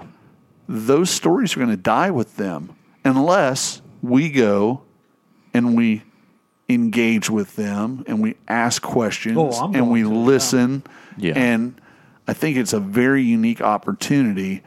And I also think that just like um, Birkenstocks and Doc Martens and Tretorns are all making a comeback in footwear. You know, fashion goes in a big circle, and I think that the need and the want for personal interaction is actually coming back around. Um, yes. And and you know, Real social socialization. yeah, real actual talking to pe- Right. real people that are standing in front of you. Um, and, and one of the things that makes me know this is Wyatt and a bunch of his buddies just started a club at New Smyrna Beach High School. And I was floored by the fact that it didn't already exist. They're all like, they live right now to either go before school, after school, or on some days both to go surfing. Mm-hmm. New Smyrna Beach High School did not have a surfing club. So they went. No way. Yeah. Wow. So they went and found um, somebody that would, you know, a faculty member that would sponsor, the club. yeah. They filled out all the paperwork, went to turn it in, and of course, you know, the the ladies in the office are like, "Oh, you didn't turn in all the right paperwork. This isn't going to happen." And they were like, "Well, what did we miss?" "Oh, no, you've already turned it in." They're like, "No bullshit. What did we miss? We'll What? fill it out." yeah, don't. Uh, this isn't a game. Yeah. Like we want to do this. So they got everything, all their I's Mm-hmm. dotted, T's crossed, and now there is a surfing club. And I was like, wow, holy shit. Like, you know, Yeah. it's all coming full circle. Um, and it's just so happened that it's corresponding with, you know, Southern Fly Gal saying, hey, would you mind if, uh, you know, can can I piggyback off of your event and like let everybody at the event know? You're not piggybacking shit. This is one big community. This Yeah. is an awesome opportunity. I forget if the, it's on BioLab.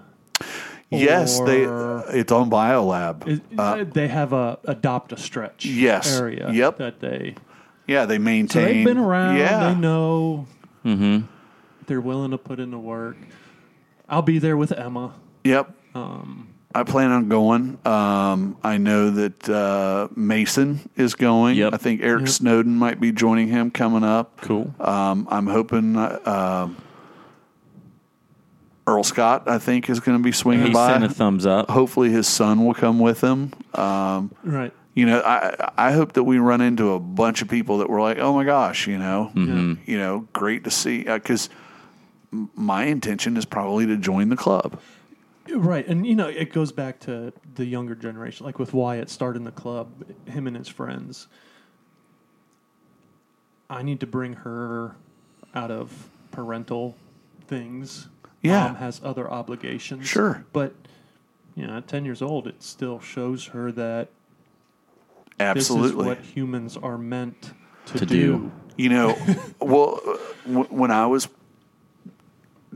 definitely probably that 10 year old to 12 year old range, um, mm, let's see, I always do the math like this second grade is eight, 10 is fourth grade. So my mom died when I was in the fourth grade. So, yeah, so 10.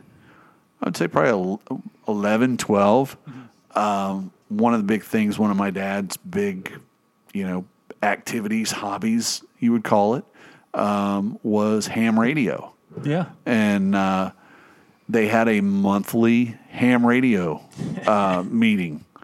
And it was at the Avoca Volunteer Fire Department firehouse Nice. and we would go up and I don't know what the fuck they were talking about, but it, it seemed to bring them all joy. They, they, you know, it was it was a tight group of Yeah. about twenty five dudes that you know uh, talked about you know the radios, their antennas, how far they had been able to communicate around the world, and you know, Right. And then at least twice a year they did this thing they called uh, Field Day, where Oh, you it- told me. Yeah. yeah, it was a simulated um, natural disaster.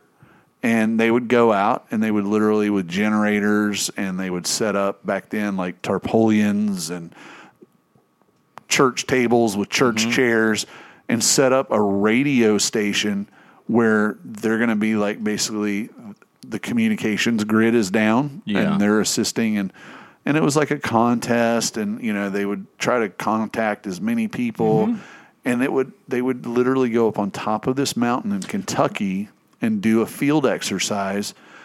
And it was so much fun as a kid that was tagging along.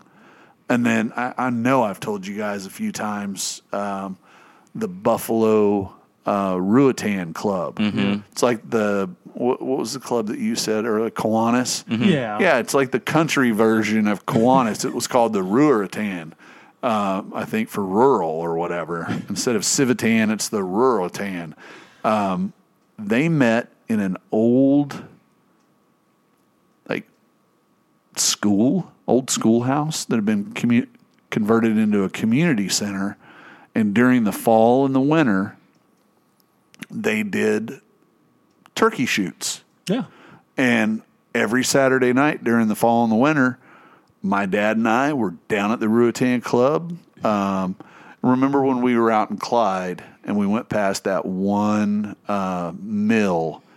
Kind of, we went off the edge, you know, like the, the road went, and we went under that one Oh, like, low yep. bridge or whatever. Yep. That was Galloway's Mill. Yes. Yes. So down past Galloway's Mill, basically where um, Beaver Creek goes into Boone Lake. There's there's the building was still there. I saw it when we passed it. That's where we would go, and uh, all these old guys, man. You know, I was 10, 12 running around there, and th- they would always be like, "Larry, get over here." I bought four tickets for this round. Here, take this 16 gauge and go over here and shoot number seven and number 11, you know? and I'd get my shells and go over and shoot for them or whatever. And uh, it was crazy. Like, it was all. It, all the prizes were like uh, Valleydale Meats, Meats. gave away all this stuff. We called them meat raffles. Yeah, that's That's cool. Dude, it was so fun, man. And you know, it's a shotgun, so I mean, really, it's like you know, if you had your choke worked on, or you you you were running a full choke or mm-hmm. modified choke, you know, you, you really had the right shotgun for the distance that you knew mm-hmm. that you had to shoot. It came down to them taking a pair of calipers and like they would go through the first pass and like it was obvious who was like closest to the center Yeah. and then it would get down to like the last five targets. They'd be like, okay, and then they would get the. They'd be like, okay, down to three, down to two, and then like sometimes it would be so close. It'd be like, is that a rip, or Right. or is that two pellets?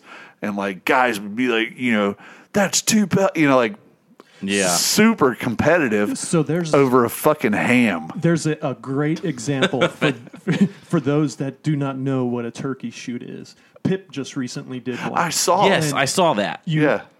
What Larry is describing is the judge grader holding targets up to the light box Uh huh. to see and compare, and that's how it's scored. And you know, Yeah, it's just a good old country get together. It's a social event where the uh, gun of choice is a shotgun. Yeah. Um, it's a fairly level playing field, except some people have some really worked over shotguns that hold a really tight pattern. And uh, you're all shooting from the same distance. It's a paper target. And according to what the prize is each round, really it's a fundraiser for the club. So the Ruritan is actually trying to make money for the club. So you're going to pay, you know, on this round it might be ten dollars per station. Yeah. It could go up to twenty dollars. It could be a five dollar shoot. You know, and and you know uh, that that's the difference between a package of uh, you know hamburgers uh, versus uh, a fucking twenty pound turkey. You know. And, and typically, the longer that went into the night, the better The the, better. meat selection got, and the higher the tickets went, and the more consternation was happening. We, we start with the Vienna sausages. I don't think we ever went that low. But uh, the other thing about man going to the Ruritan, holy smokes, they had the fucking best hamburgers ever. They had like a grill top, you know, mm-hmm. like a, you know, just like a flat top grill. But that thing had probably like so 60 years of seasoning on it. Man, you'd get a burger and it would be the the the brand of bread up there was Kerns. Okay. And it was Kerns, you know, buns that was like super soft, like, you know, Yeah. to to the to the better side of Wonder Bread, like you mm-hmm. know, just amazing white bread, and it would have lettuce, tomato, dill pickle, and it would just set you free. Just amazing. Um, That's so we'd awesome. always eat dinner, and then uh, after dinner, then the turkey shoot would start, and uh, my dad was usually working the thing, but. Uh, these twins, Hersey and Percy Malone, uh, they would always be like, "Hey, come shoot a couple, a couple of these for me." And uh, by the end of the night, you know, as a as a 10, 10 to Yeah. twelve year old, my shoulder's about to fall off. You Right. know, but uh, yeah, good times, man. Holy shit, That's cool. memory lane. Mm. what, is, what is old Howard? Screwhead and shit ass. Spoolhead, Bullhead. Bullhead shit ass. yeah, that old shit ass. well, uh, yeah, come out if you can. yeah, I'm gonna try. It's, I'm gonna try. You know, I got it posted. Larry's got it. The, the Tailer Trash has it posted. Yeah, anything we can do to help build a stronger, more vibrant fly fishing community here locally, we're going to get involved And in I, it. I truly thought it was further north when you know Mm-hmm. searching the old interweb. I didn't know it was here in Oh yeah, in New Smyrna. yeah, right off forty four. Boom, booyah. Hop, skip, and a jump. Yeah. It's not. Yeah. Super convenient. You had a some. Well, I say you. The podcast had a series. Uh, it was like a knife question Oh, yeah. So um, with tons yeah, of interesting tons. feedback. yeah, And brands I had never Never heard of. of. same I here, and looked. I, I haven't gone and looked them all up. Um, but um, okay, so for those of you that don't follow the podcast Instagram, um, I posed a question um, on a story of you know what is your go-to knife for everyday carry, um, and we got just and and if you are on Instagram, I created a highlight Yes, that it, you can like click the story. you can click all those store and the stories that are there are all the answers to that question. Um, and we had stuff from old timer folder, you know, Mm-hmm. Yep. classic Like pocket knife, knife, pocket knives. case knives, um, to I think probably the most um, popular would have been uh, Kershaw. Kershaw was up there. Benchmade wasn't too I- I- terribly far that's- behind. Benchmade is what I meant to say. Um, there were some There was a couple like boutique type stuff, like Winklers, which are uh, Montana Knife Company, never heard of them. and then uh, Gerber, yeah, which um, I had. I think the last time Gerber even hit my radar was like, didn't they used to do like Bear Grylls? yes, Yeah, he was their I think they still do. spokesperson or Lefty Kreh Okay. Yeah. of And for whatever reason, one of the reasons that I did that EDC post was I don't know why, but I have been getting served ads from Gerber and every one of the ones that I've seen, it's like they have like a custom shop And when I say custom, Oh, I've been getting the same. yeah, it's Yeah, I go and play with it. yeah. There's like you know, it's like it's like uh, getting like a custom Able. Like you, Yeah. you Yeah. get different like you know laser engravings or whatever. And like I'm looking at them and I'm like, you know, I've had my Benchmades, uh, plenty of those. Uh, Cricket, which is what CRKT, mm-hmm. Yes. which is Columbia River. Knife. Tactician. It, I, I don't know what it is. The T is. It's Yeah, is there a T even there? yeah, I think there is. CRKT. Yeah. Yeah. Anyway, so you know that just made me be like, "Wow, is is this like a because you know like I don't I've never like talked to Shannon about knives like you know because you know they're listening on the phone." Uh, so I was like puzzled as to why they would be Coming up. serving me those ads. Now Andrew, Andrew's always packing a Yeah. knife. Yeah. Um, so maybe it's the association of you know Andrew and I. I think it it, it Well- may be the algorithm of Well, they- outdoor. Right. Well, outdoor, and I want to say it was last year or maybe the year before. They kind of made a little push into like they had some They fly fishing ads, Nipper, and they have had a couple Did a Yep. couple like guides they sponsored. So it Yeah. might be an association Really? with that. Yep, yeah, they have, Okay. uh, nippers and what are those other things called? Pliers. yeah. And a, a I saw some of their multi tools, like uh, Oh yeah, you know, like Swiss Army knife Yeah. style, or Oh, like yeah. le- So no, I'm thinking Leatherman, like a Leatherman Yep. style. I have one. Oh, you do It's in my truck. Um, I have a from bunch. Gerber. from Gerber. My dad gave it to me for my 14th birthday. No And shit. I'm not no joke. And so it's like two years old. it's yeah, it's two. No, it's probably Four. 16, 17 years old now. Awesome. Um, and my brother broke the file off in a cabinet years ago trying to pry a door open. Of course. Um, I almost got it confiscated in South Korea on a work trip. Managed to like Spooking? snag it back. Yeah, and he was like, "Want to know?" I had so many. I had to explain that I like I use them for wire crimpers, and he's like, "Whatever." And I just like immediately like shipped it home. Was like, "I'm not losing this." Right. There's pink spray paint on it from I did a project for my sister. You know those like uh, little tyke cars. Uh huh. She bought one for her girls, and they were painting it black and pink and putting like Mickey Mouse ears on it. And I like painted it for her and used it to like fix a wheel and got some overspray on it. So, but it it works super good. It's Obviously lasts. it'll last well. really long. I mean, I've Oh, had yeah. it in the salt water. I've dunked it. Doesn't really rust that bad. You know, I've rinsed it off, but I, I Right. haven't really taken care of it, and it's been it's taken care of me. Well, you know, it's funny. I, I, you know, I think that EDC. You know, a lot of people are like, "What EDC? What's that?" You know, Yeah. everyday carry, and it's like, that's that's weird. And it's like, no, it's not really weird. Like, No. you know, like You're comfortable with your fanny pack. I'm comfortable with my knife. Uh, and and not only that, it's like it's a tool that's readily accessible. Yes.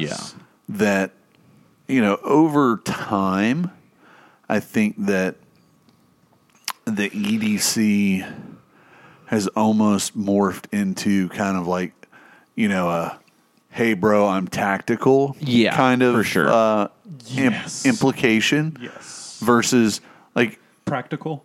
yeah, and, Mm-hmm. and and the funny thing is, like, I was so stoked to see, like, the fact that people were like po- actual pocket knives, like an old timer. Mm-hmm. So- and and I did the neck knife that, s- Mm-hmm. s- um, and you guys have seen me wear that neck knife.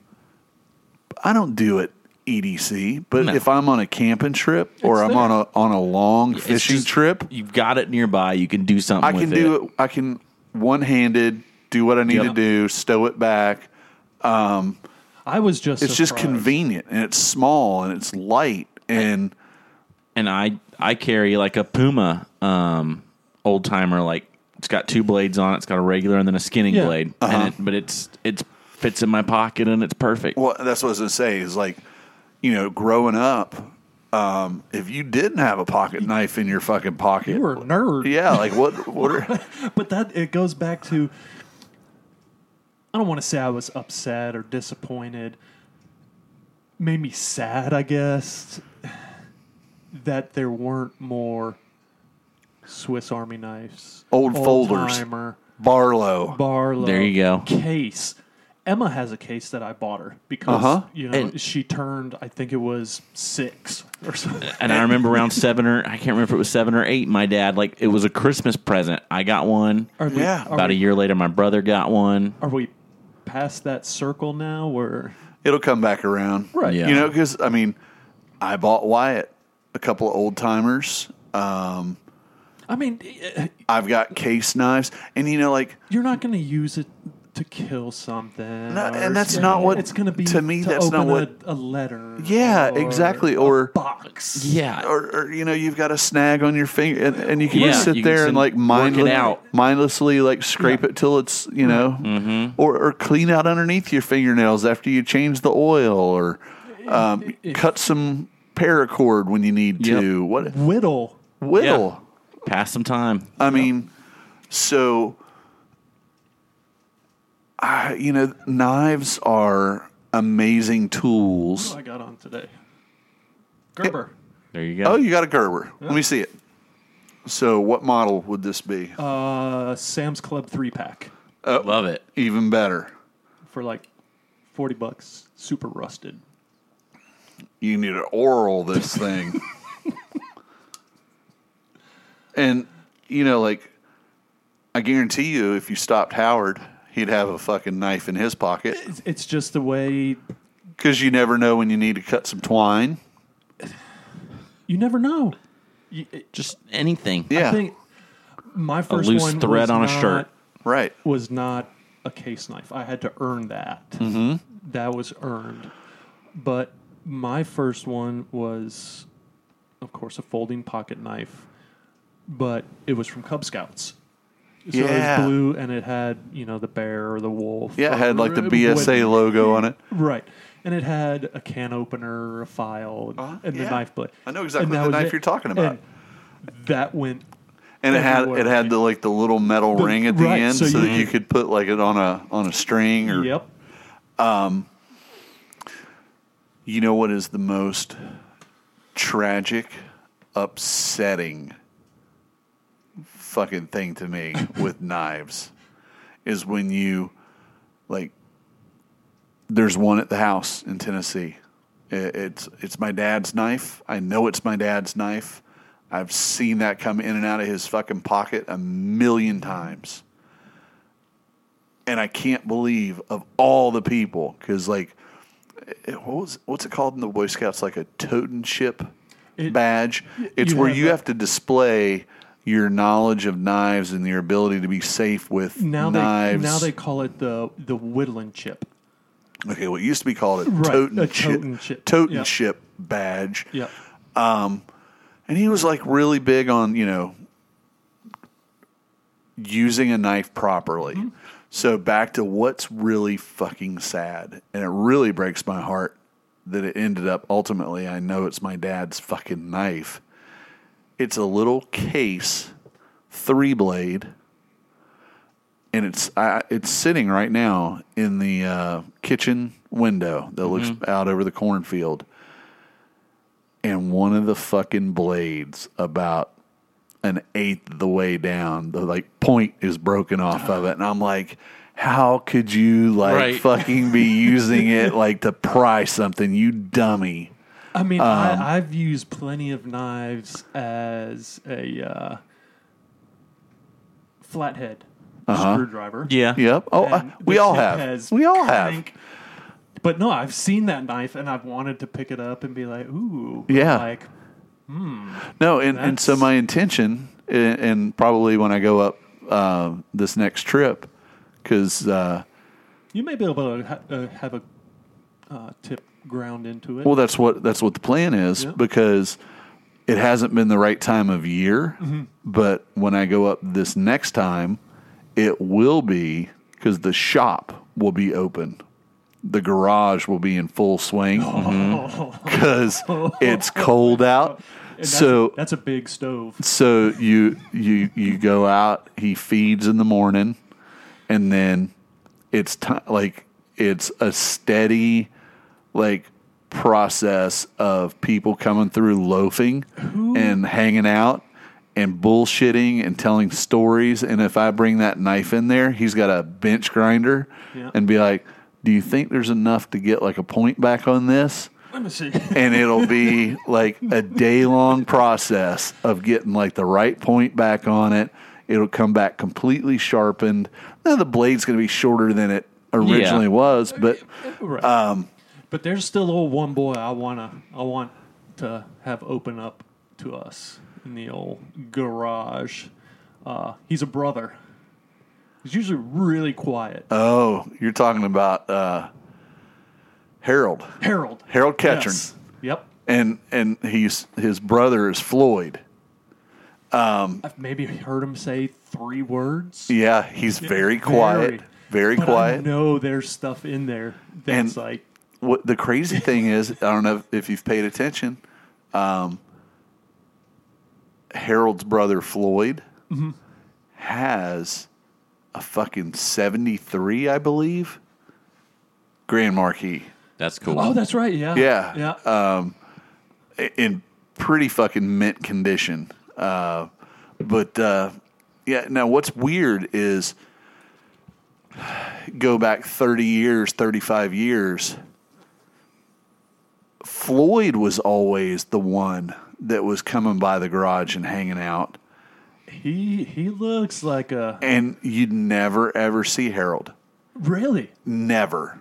And now you never see Floyd, and Harold comes over, but Harold's still super, super, super, super quiet. Like, He's done some gangster shit. I know those guys. yeah.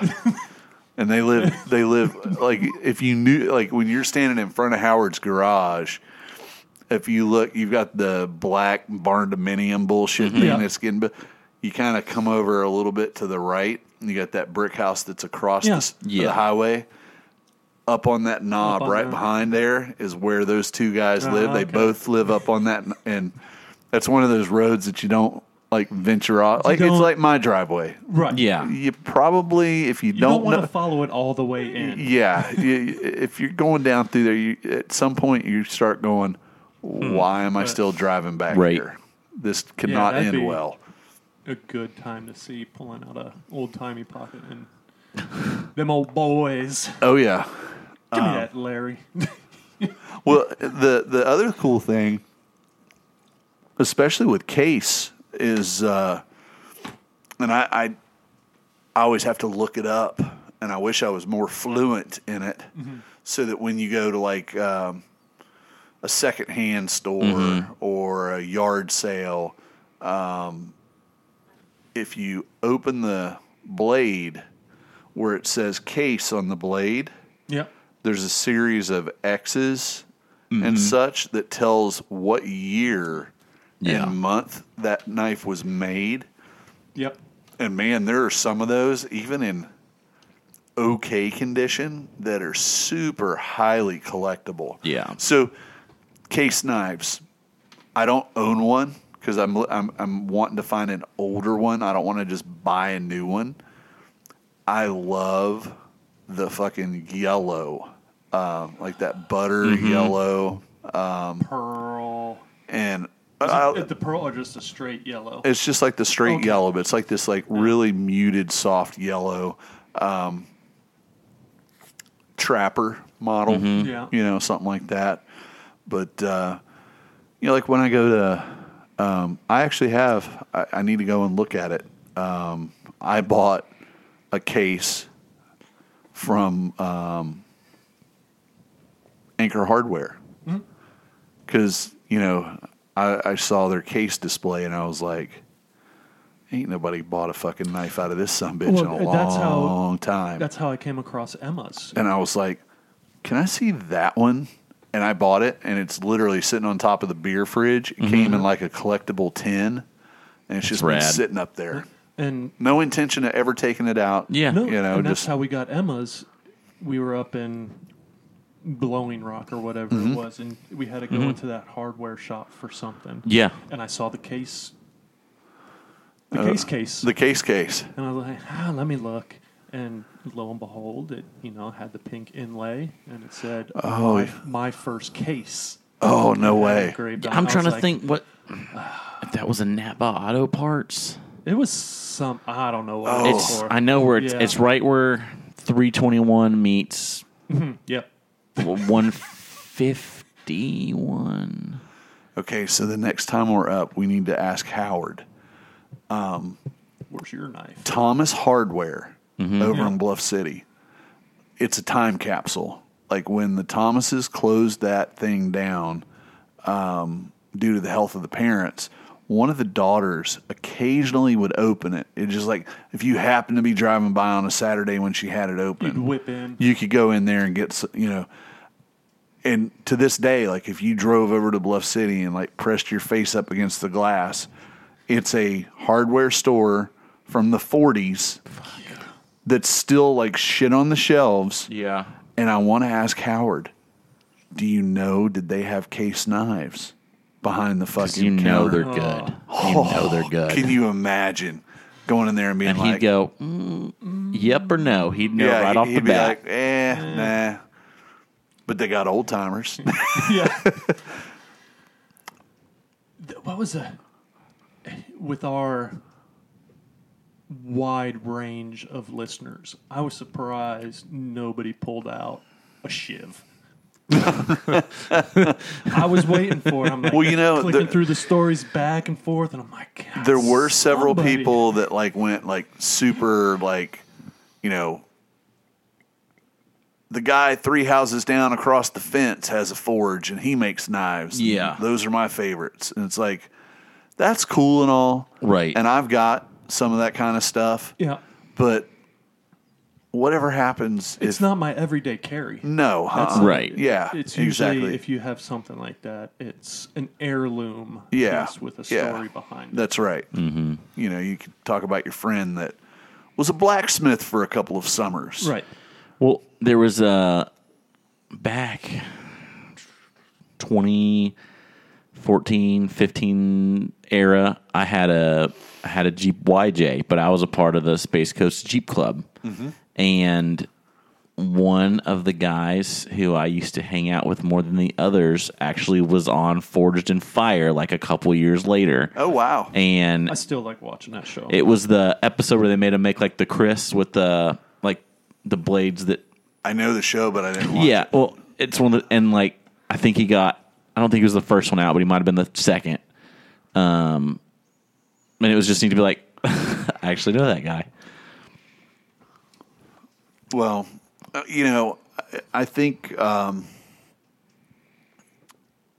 it's an interesting topic, and especially with what we do, you know, between going camping and being on the boat and fishing and just generally being more outdoors oriented. Um, I wasn't surprised that people had an opinion on what Yeah. the you know their favorite was, and the cool thing was, like you guys said, there were a lot of brands that popped up, and uh, some of them weren't even one off. Like one person commented, it was like a couple. Like Yeah. there was one I still haven't looked it up. It was like a series of letters. It was like E E blah blah. Yes, I know what you're There's- talking about. Yeah, there's And a I was like, I need to look that up. And then there nobody was a popped fucking off with Microtech. then there was a squirrel or a shiny something, Yeah. and I forgot to look it up. But uh, I'm definitely going to circle back around. I don't know what you're talking about. I think I'm up to like 24 now. Um, so, uh, yeah. Um, if you got an old case laying around, Hang on. to Hit it. up hang Larry. on to it. or if you want to pass it on to somebody that will appreciate it, um, send it over. Broken Yeah. broken blades accepted because uh, We can fix them. because we have a Howard. the garage is is the garage is open. Um, what else? Uh, what else we got Um, on our notes? To ben adds to the fleet, Oh, Yes. yes, you um, and I didn't add this show note. in So multiple ways. yes, yeah, wheeled and Ben has been busy. Ball Ben has been doing the most unben shit in 2023, which is buying things that work and don't And need don't me to do things to yeah. them. Very true. Um, I think we kicked it off with the Hobie Cat, yep. which I have not sailed that yet. I am This waiting week would from. have been perfect. I would have been too windy. I think Yeah, I think so. I would have been terrified running Yeah. that thing. Yeah. The I have. I mean, it, this guy sold it to me with every manual that it came with from '73. So like, I have all the instructions how to set it up, but I haven't actually like put the mast up yet or done it, anything. I ha- everything. yeah, and I know it takes like about an hour, and then you can probably get it down to probably 20 or 30 minutes once you get kind of good at it. But I'm waiting for Dad to heal up a little bit. We bought it together. I want to run it with him. Yeah. So she just sits pretty in my backyard, and I look at her. Nice. Um, Speaking of your backyard, not to derail you, Mm-hmm. we'll come back to your um, vessel Collection. and collection Mm-hmm. of uh, recreational vehicles. Um, your your pond and the boat display Mm-hmm. um, really, really now that it's like kind of you know the construction-y look to it is gone. It's Everything's gone. kind of healed up Yep. and you had the water running. Man, what a I what a great water feature. so much joy listening to the water just babble out the back. And I can be all the way up at the house and walk out the door to clip the dog in to go to the bathroom. I can hear just that. Bark. You know what give you more joy? What? Tarpon. Yep. So I I did an assessment because like when I I drained the pond to kill all the tilapia off, Correct. get Yeah, them yeah, out. yeah, yeah. I really hurt my minnow population badly. It's okay. They come Um, back quick. and I took a stock and I was like, damn, there's a lot of minnows in here. I think we can support some life now. Um, I Don't throw a bass in there, boy. well, there, so there's this this weird little thing where I want to do like a couple like Florida native species. So I want to throw in some bluegill. I want to put a bass or two in there. Barramundi. I kind of want to put a gar in there and then a couple tarpon, maybe a snook. Uh huh. Slip a little red in there, and then just know what's there. Right. you- Let it ride. You need more prey than predators, though. Well, there's a cool thing where the bait shop Oh yeah, I didn't think Um, of that. down by the bridge under the railroad tracks, Yeah. basically Yeah, yeah. sells shiners, Yeah. fifty of them for six bucks. Oh shit! Yeah. Yeah. I so didn't I'm gonna go of that. spend about fifty bucks on shiners. Just throw 'em in there. preload that puppy. Yeah. And then, you know, if you got to wait a couple weeks, go get 50 more shiners and dump them in there. right. Right. Yeah, they don't need it. And I'll be off honest it. with you, with as much rain as we've had, get a dip net and Mm-hmm. stop on any ditch right now. Yeah. and You could uh, you could load up Yeah. with mosquito fish. And, yeah, I'm sure some of mine put swam through my ditch hundreds- today. Gambusia. Hundreds of nev- in there. I've got quite a few in there, and Yeah. they repopulate pretty quick. yep. The I took, pet store It, in uh, Merritt Island has a uh, That's too far. no, we're going to mess this up real quick. I just got the exotics out of the pond. Um, but at the dinghy derby, we had, you remember how all the mangrove seeds were floating by? Yeah. I you grab grabbed. I grabbed five, three of the, I think it'd be black mangroves, Red man. red mangroves. Okay. shoot. And then the shoot. Yeah. And then The I, propagule. the, and then I grabbed two of the, Pods. the pods. Yep. Um, and I planted the three red mangroves where I wanted them. Nice. And I said, go with the wind. And I threw the two pods in there, so we're going to see where mangroves pop up. Cool. That's how you do it. Because there's been, I haven't seen them as much the last two weeks, but this past month, there's a, two red tail hawks that have been Oh, everywhere. Oh, it's been. I've watched them grab squirrels off the ground. It has been fun watching those. Like one's very young, probably. It's not even fully colored up yet. It's somewhere right Just in the learning the middle. ropes. Yeah, and you'll see him like he'll fly up in a tree and watch, and then all of a sudden it's like, I actually saw a pair of northern harriers uh, okay, out in the lagoon when I Very was cool. fishing with Ben uh, the Monday that he fished. that's pretty dope. Yeah, and they were like definitely on the hunt over the marsh. It Mm-hmm. was really freaking cool. that's rad. Has anybody heard um, any more of the flamingo sightings? I I feel like it lasted like two weeks, and then I I haven't heard anything about it. yeah, I, mean, I heard recently about some on the west coast, kind of further up north than they yeah, would be. I know that the ones that were around here were around Three Sisters, Mm-hmm. but Yeah. I haven't heard anybody really talking. But those, that's the kind of thing where it could they could still be around, and it's just like no longer the Yeah. talk of the town, Right. You know, yeah. They could So- be on this shoreline while everybody's Right. right? Yeah. So anyway, I was just curious if anybody had heard any more Yeah. sightings of those because that Nope. was pretty unique. Yeah. But yeah, um, this canoe popped up on Marketplace, and it popped up probably now. It's probably like um five weeks ago. How many times have you been out in it?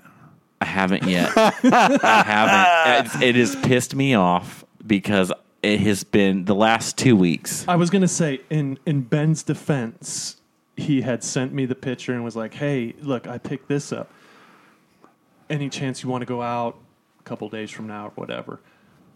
Mm, forecast is looking kind of crappy, Ben. Wind's supposed to pick up this weekend, Right. And And then something came up here, and then it was Derby weekend, and yeah, because I think I got it a week before the Derby. Yeah. yeah. Um, he's tried. and it like it popped up, and I was like, "It's a it's a Wenonah Kingfisher." And it's in the ultralight configuration, which I've wanted for a couple years, but kind of was like not going to happen. And then this one popped up like Where where was this originally built? This sounds like a Minnesota watercraft. I think it, it might be Minnesota. It might even be Wisconsin. I'd have to look it up. But Uh, up, Winona. up near the border water, boundary water Boundary area. water area. Um, so I think it is Minnesota. Um, and it, it popped up like 40% off sticker price. Guy said he used it one time. It looked brand new. Yeah. And I was like, I don't quite have the cash for this. Is, And it, is this being stored indoors? It's yeah, it's in my garage on top of my skiff. All the right. door as shut as I can get it. Um, I actually ordered a like a canoe cover that encases the whole thing just for traveling purposes too, going Oh, down yeah. the road. Right. Um, and so probably two, three weeks after I found it, I was like, I can't still be there. And I looked it up and it was there and I had the cash. I said, Hey, can you meet tomorrow? He's like, Yeah. So he had bought it because he has like a kid and then two cousins that like would go fishing with him. And he kind of quickly realized they all wanted to go at the same time. He's like, well, this doesn't work. So he bought a Hell's Bay and he's like, I really, he's like, I've had it for like a year and a half. I just have, I've used it one time. I was like, man, I'm not even going to try to like knock you down on the price. Here's the cash. I'm going to go. We chatted for a long time. He fly fishes the lagoon a little bit. Um, he got an Eldora. Wow. Yeah. Rare bird. Yeah. Exactly. exactly.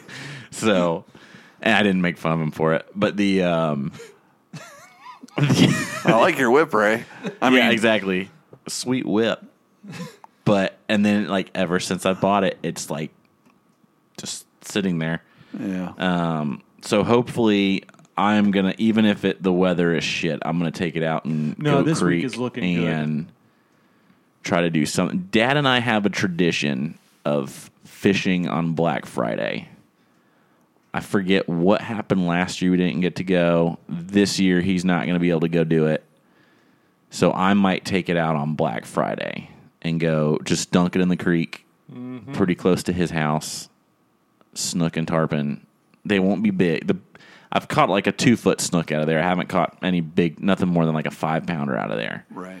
But I, I think that might be A good way to christen it. yeah, Very good way nice. to A go. little slime. So, uh, uh, you know, um, in my mind, your other acquisition uh, leads me to believe that uh, you and Miss Daisy are going to be riding bicycles around Fort Wilderness a lot in the future. Things are It- good in the picket. So the good thing about Fort Wilderness is outside of like one month out of the year, it's just way too fucking expensive. Um, September is about the only time it's like seventy bucks to camp there a night versus like right now it's two hundred bucks a night for Holy like smokes. for like not even like their premium one, just like their they've got like three or four levels of like RV camping pads. It's like the basic ones, like two, and it goes up to almost three hundred bucks. So like That's insane. so like thankfully only September's like even remotely in the like I'm gonna throw up if you even suggest it wheelhouse. Because I want to say, whatever weekend we were camp, we camped at Jetty Park Veterans Day weekend. Huh. It was like fifteen bucks a night. Right. Well, so like we grew up camping state parks. yeah, so you'd pay your Daisy grew up. They just kind of more like boutique RV, private RV park kind of places. right. So yeah, so like we stayed. We picked it up last Friday, or maybe it was the Friday before. Last Friday. last Friday. Um, and we picked it up in St. Augustine. Her parents are already staying at a place in St. Augustine. So they like booked us a night and it was like, I mean, we didn't even bring plates or anything. We just brought coffee cups and a French press and we're like, fuck it, this will work for the morning. Cause we had to get back here. We had like a cooking class, um, Saturday evening. So we stayed the night, camped there. We currently have booked out, um, a it's like two days in Fort Myers for one of her friends' weddings at the end of January, and then booked a spot in Gainesville for the Colby concert, which we'll circle back to um, for the weekend. So I think we're gonna go up like Friday, come home Sunday, and then I call bottom bunk.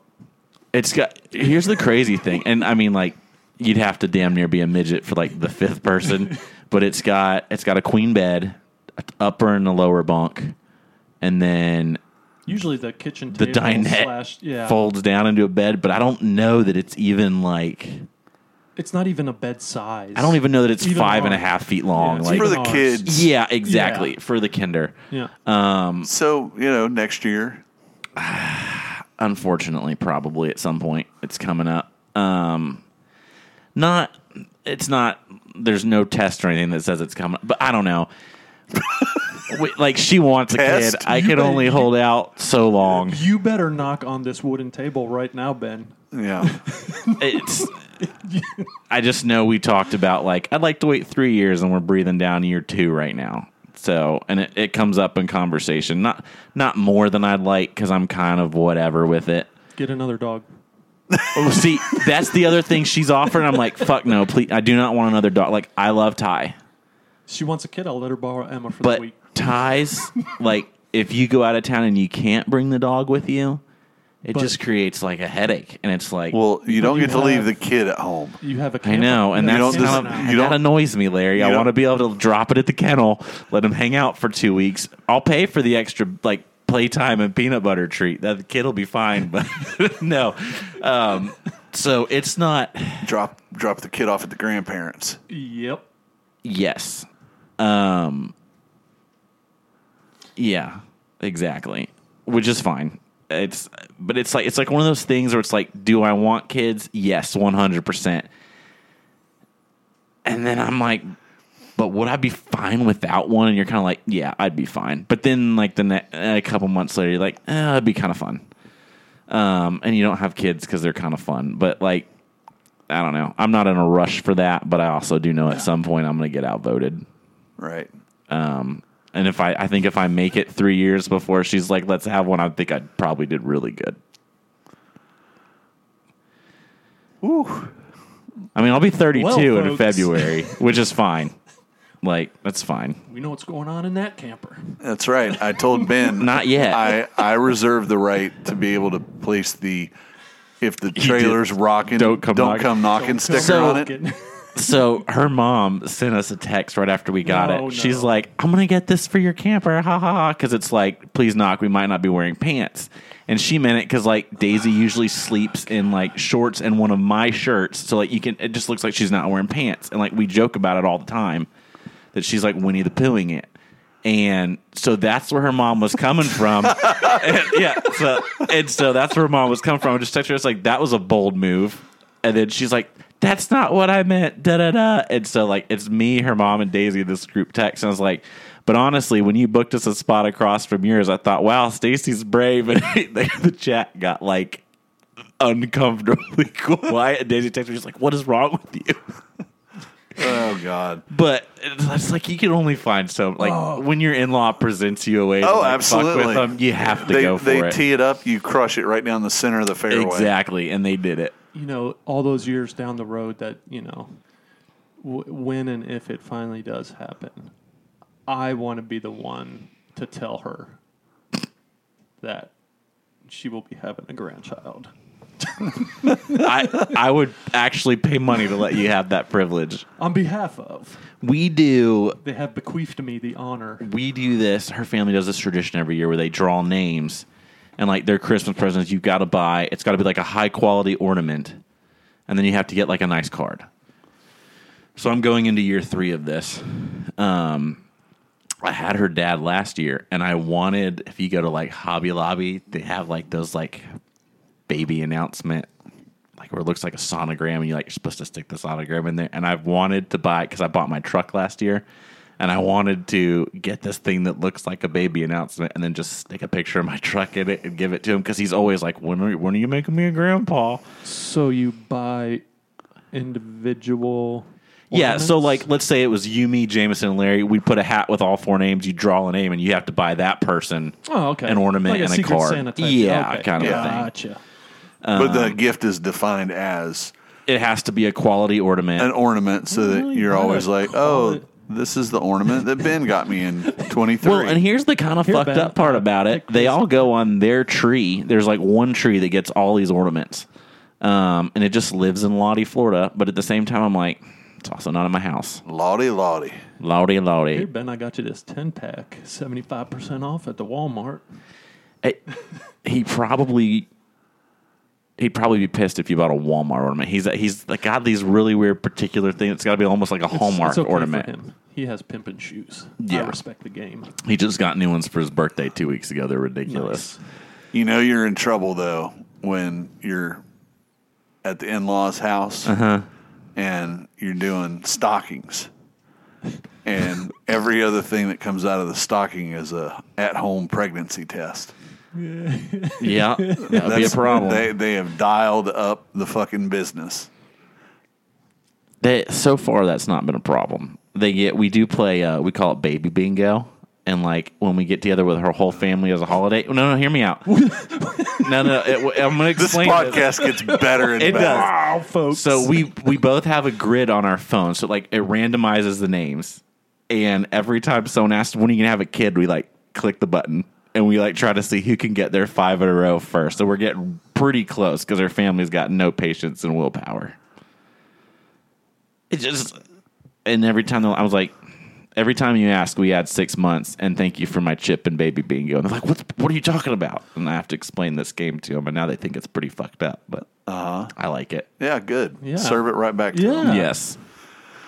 All right. what we got? Um, but uh, uh, thank you to all the sponsors from 2023 events. Yeah, I think we covered Yeah. that. Ongoing support from Grundens and Riversmith. Of course. Absolutely. Um, and and that really goes out uh, to all the listeners um, that have taken advantage of the discount code for Grundens as well as Riversmith. Um, each time you guys use that discount, you win, we win, and we appreciate the support that we get because of that. It helps us uh, pay the light bill here. Um, Warm the food. keep the food Yeah. flowing before the podcast and uh, all that good stuff. And uh, if you get a chance, uh, we have added, like we talked about earlier, new sticker, a uh, couple of new stickers, uh, quite a few new hats. Um, and I think you'll be happy with our hat pricing. Um, no more thirty dollar hats or any of that horse shit. Uh, pretty much uh, across the board, with the exception of the ones with the leather patches. Uh, Twenty seven fifty for a hat. Yeah. There you go. So, um, go shopping. It's Christmas. Talking about stocking stuffers. Uh, get get some trashy gear. And speaking of shops, how not to run a fly shop. Ooh, how not to run a fly shop. So. Don't get me started. The um, this past week, I was up in Jacksonville getting uh, some treatment for the old cancer, and uh, in my haste to uh, pack and get out the door and get up there, um, I forgot to grab a belt. So, uh, lucky for me, the first day I was up there, um, I had a pair of uh, Simms um fleece for wearing like underwaiters. Yeah. Um, I think somebody on my po- on that post referred to him as joggers. Oh, he's wearing joggers or whatever. It's what the kids call sweatpants. Yeah, that's what Yeah. the kid. Well, I think it's because it Tighter. because it, has a cuff at the bottom. I think that makes it a jogger. Oh. I'm learning. These were just Simms These are just Larry pants. No, there's underwater. You know, like thermal. Underpants. Yeah, underpants. you saw me in my underpants. Uh-huh. Ah. but uh, I'm like, okay, I need a belt um, for Mm-hmm. you know wearing my breeches tomorrow, and uh, I thought, okay, I'll go buy the fly shop. Well, You know, um, I think the last belt that I got, which I'm pretty dang happy with, um, I got at the Fly Box, and I want to say it was um, Fishpond. Uh, it's like that tarpon, Yeah. um, Yeah. you know, buckle with the web, you know, Yep. belt style. And I'm thinking, okay, you know, uh, they're probably going to have something that I'm going to be happy with. So we go strolling into the Jacksonville fly shop, and apparently I had my cloaking device on. Um, there was one other person in the shop when we walked in, and that person was at the counter already, um, not engaging in a transaction, but uh, discussing a fly pattern. Um, at, talking shop.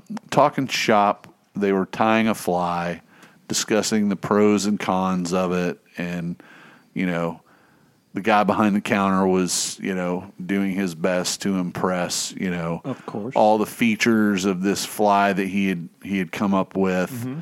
It was a fucking crab pattern. Like, you know, it's a fucking crab, dude. Mm-hmm. Um, there's nothing new about it other than maybe the thread color that you've decided to use And how many wraps? but like 10 minutes into wandering around probably the worst organized fly shop i was finally able in three different locations to find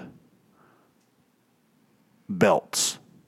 None of which were like super high priority mm-hmm. like liking but i finally found one. I was like this will do um, so I have the belt in my hand, and Shannon surreptitiously took that photo of me as I was standing there, just wanting to fucking run my credit card and, Yeah. and get out of there. Because, like, clearly, you know, the priority was Crabfly 101.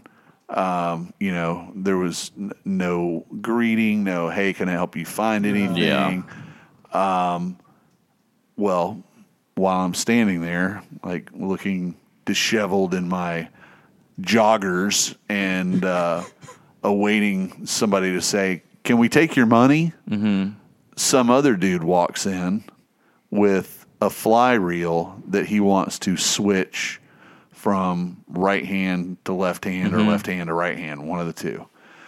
So the guy immediately starts taking this reel apart and has no idea how to switch it and is like just slowly taking different pieces and parts apart. Oh no. And- no, no, no, no. I was like, at some point, I actually walked over and was looking at it myself. Like, maybe if I can speed this along, Yeah. I'll get to check out.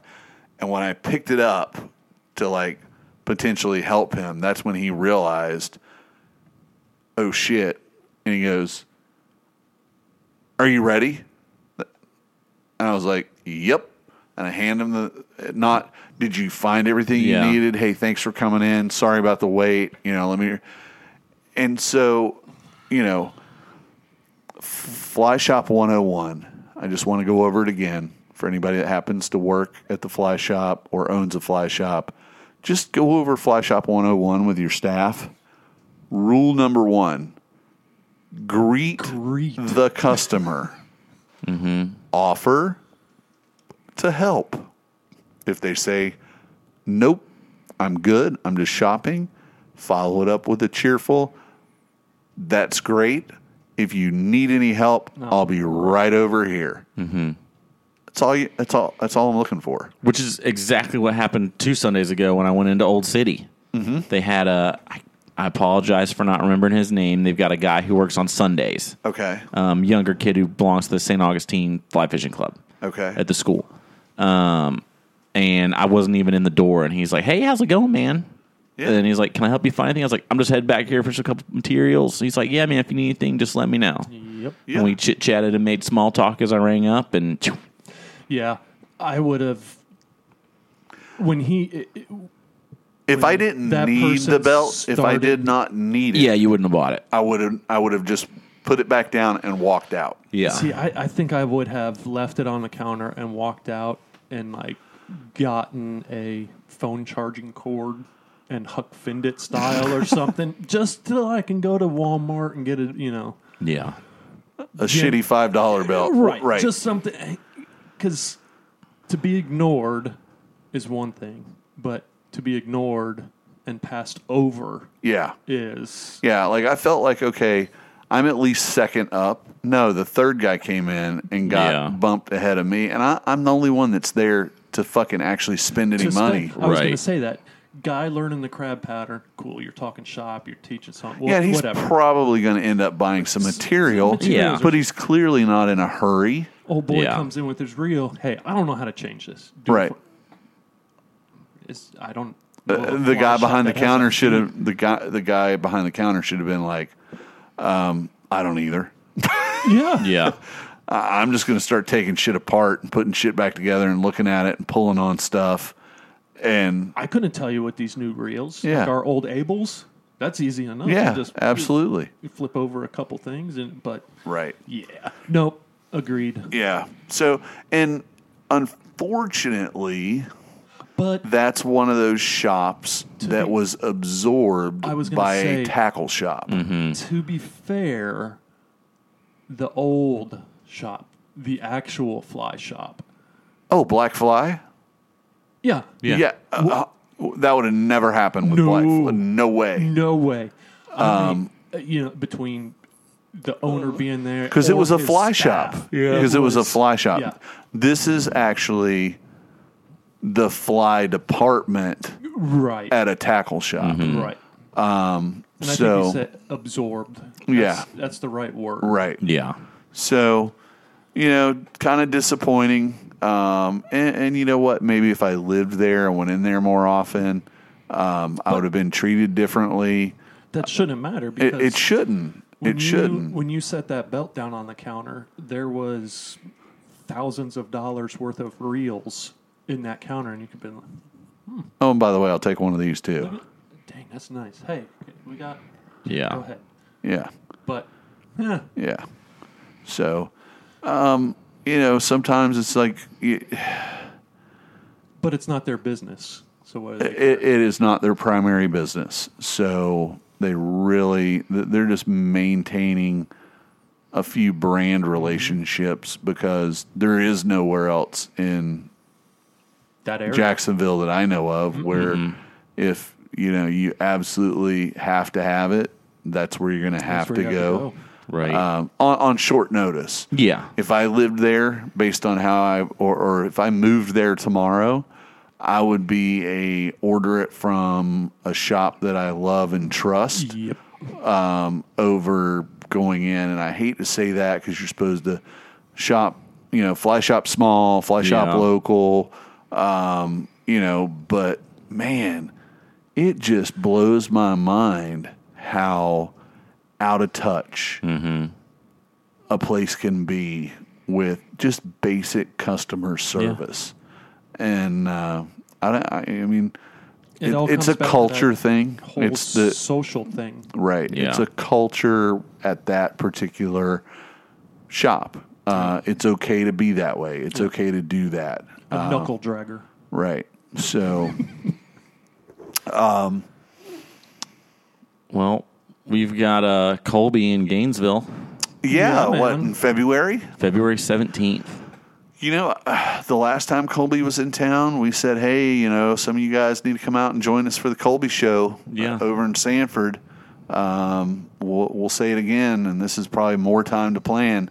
Come up to Gainesville. It's going to be It's- 49 Winchester and Yeah. Colby opening for them. Two incredible acts. Great weather. Um, Tickets are between like 20 and 40 bucks. nice. Um, I think 20 might have been pre-sale, okay. um, but I think regular. I think I saw it was like 38 something. Another small venue. Uh, 10,000 square feet. Okay. Um, Yeah. Vivid Music Hall in Gainesville. Um, interestingly enough, someone I'm friends with, her sister is the bartender there. Mm-hmm. I've been told Tailer Trash drinks for free that night. oh, wow. So, Oh, you better get that bottom bunk ready, Ben. so we'll see what happens there. But I was told I probably can't get them free tickets, but they can definitely drink on the house. Wow. Jameson, Um, come down. So I don't know if they understood what they just signed up for, but Man, they're lucky that it's not three years ago because I could have fucking really put a hurting on them. Yeah. Um, wow. But and then I started trying to think how big. Like I wonder how many square feet Tuffy's is. Uh huh. I would and say, well, they have. it's got to be close. Well, they're also. That's like a separate venue from Right. the the actual. They're probably at least four or six thousand at Tuffy's. I would say it's probably the size of the barn. Okay. I've never been in to the Sanford. barn. What about Cowboys? No, I don't do that. Well, it's going to be a great show. I'm I'm looking looking forward forward, to to it. Um, I, I think uh, if you guys have either of you guys seen 49 Winchester yet? No, I've You're listened to their music for a while, Yeah, fucking- but I've heard them. they put on a hell of a Dude, show. they put on a fucking crazy good show. Um, and when Colby and them are putting on this, like in this, it's like lights Mm-hmm. Yeah, out from I'm start excited. to finish. It's fucking great. I'm excited. Do we have anything else on the, The, agenda? the for last one we have is planning for camping trips. I, I think it's um, not too early to start thinking about. So Agreed. I've been heavily, heavily watching the water levels Uh huh. on the USCG Right. whatever it is surveyors on the St. John's. Coming down still. Well, with all Well, this with all the rain, rain. fuck, All the it's rain, gonna it's set gonna be us high. back. Right, it's yeah. going to set it back. um, So I was thinking, um, because of that, maybe one of our first. and I don't even care if we fish when we go up there. Maybe we go up and just crash at uh, hunt camp for a weekend. Yeah. I mean, just go up there and dick around. yeah. Maybe maybe we take a couple of rifles. you know, just go up and you know, Same. Go have fun. yeah, just go have fun. I'd be down. Marc and I are actually talking about a trip to Flamingo um, Yeah. in January. Yeah. So we just started talking about that this week. I thought we said Oh, you, is this like the whole trailer posse thing? I, I'm not a member of the trailer posse. No, you would be invited. you would be invited. we, there's we have bed space. Um, Oh, you just need somebody to tow a boat down. no, Marc turns and burns. He drops one, gets another. I'm willing to do the same. We just we're just very much in our infancy of like Okay. we should do this. like we said, it's the pre-planning of the pre-planning. All right. Well, Yeah. you guys let me know. Okay. And uh, well, we got to get with you on your chemo schedule. Make sure we don't. I'm not doing chemo, but yeah. Look, man, there's a lot of people There's in my a lot life of right now. They're people getting a right lot now. of treatments for things. I, I've moved beyond chemo. I'm on the nuke juice. okay. But yeah, no. Um, I will definitely. It, it's uh, on a very finite schedule, so I should Okay. know ahead of time Yeah, whether I because can it was do it or shortly not. after our conversation that Jameson sent me a message. He's like, "Hey, when when do you go down to the Glades?" Uh, whenever I have the opportunity. Yeah. And he's like, "Oh, isn't that your family trip time?" I'm like, "No, not really." So I think him and I are looking at like the end of March, April. Nice. Oh, so um, March 9th mm-hmm. is a Saturday.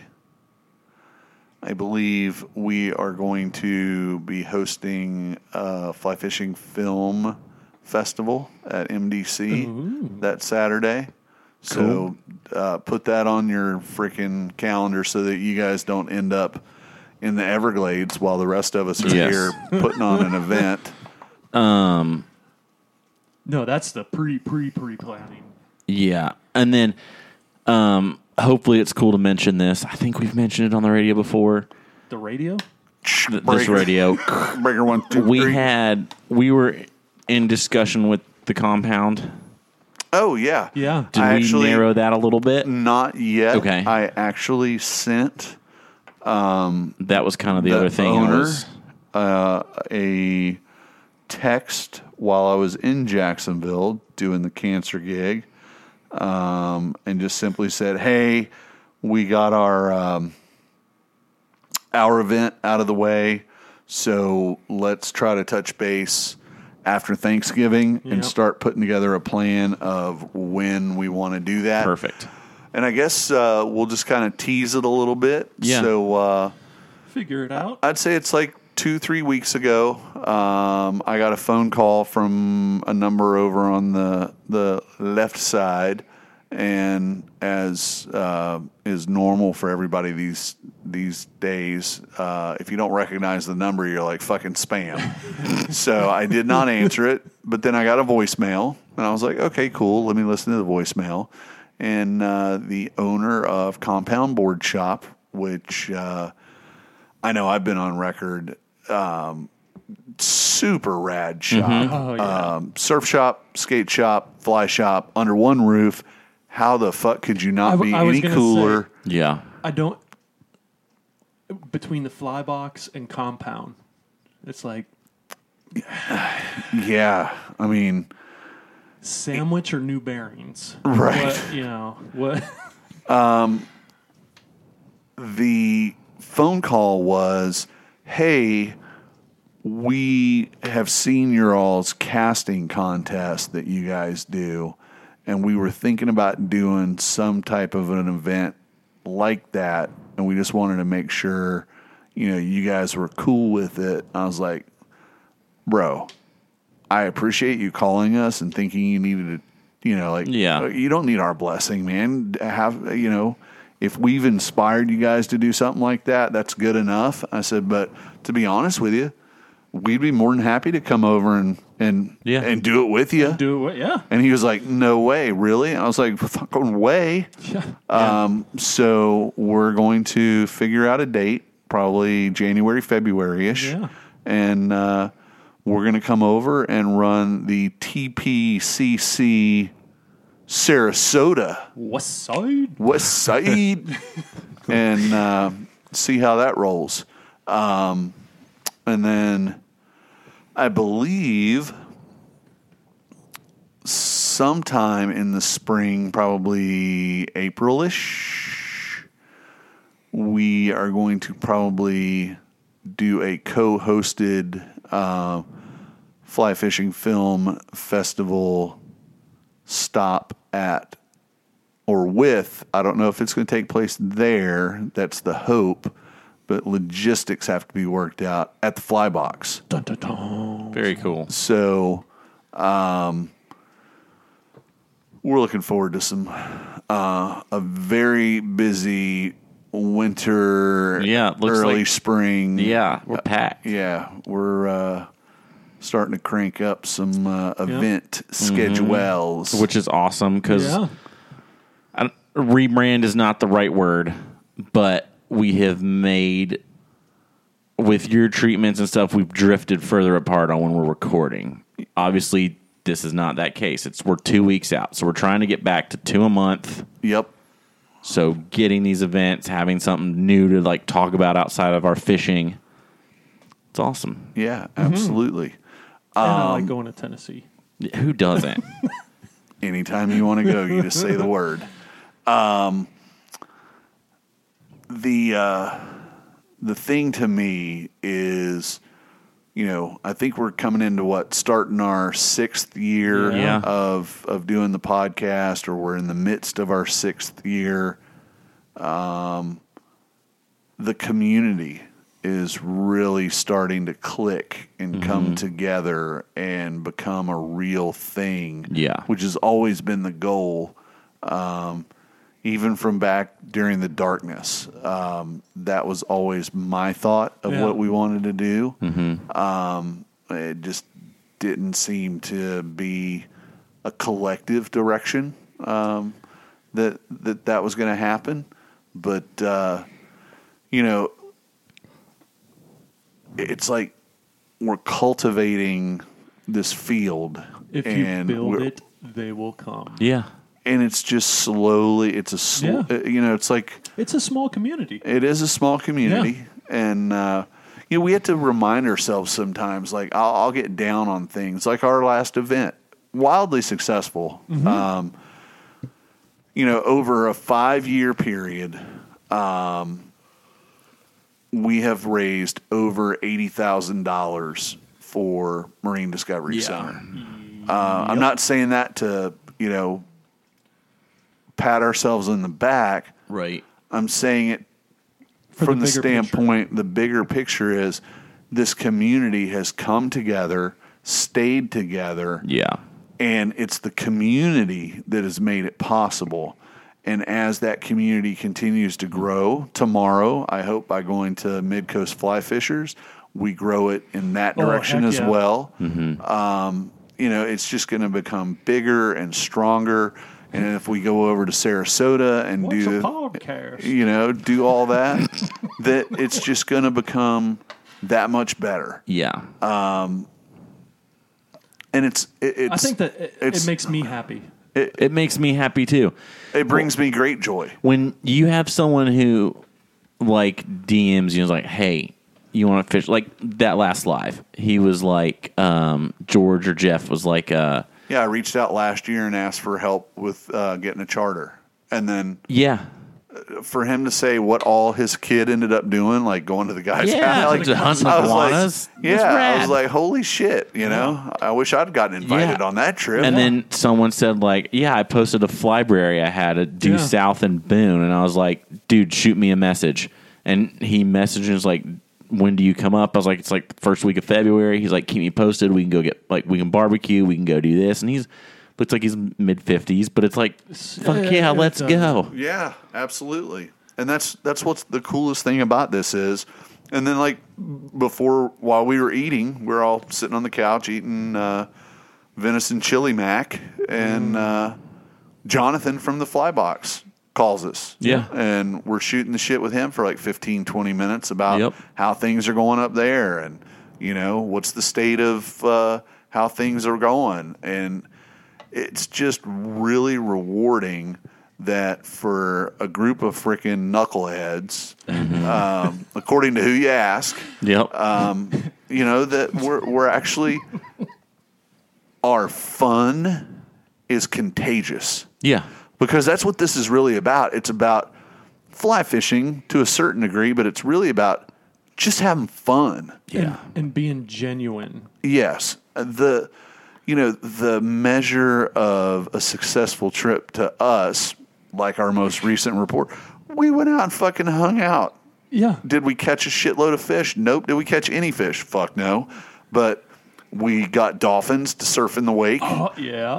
Um, we hung out, caught up on Yeah. you know a few things, and just generally had good company, Yeah. great mm-hmm. conversation, and we got out of the fucking house to do it. to do it. And it- it's it, it, I can't begin to say enough how it brings joy to my heart. Mm-hmm. It really truly mm-hmm. does.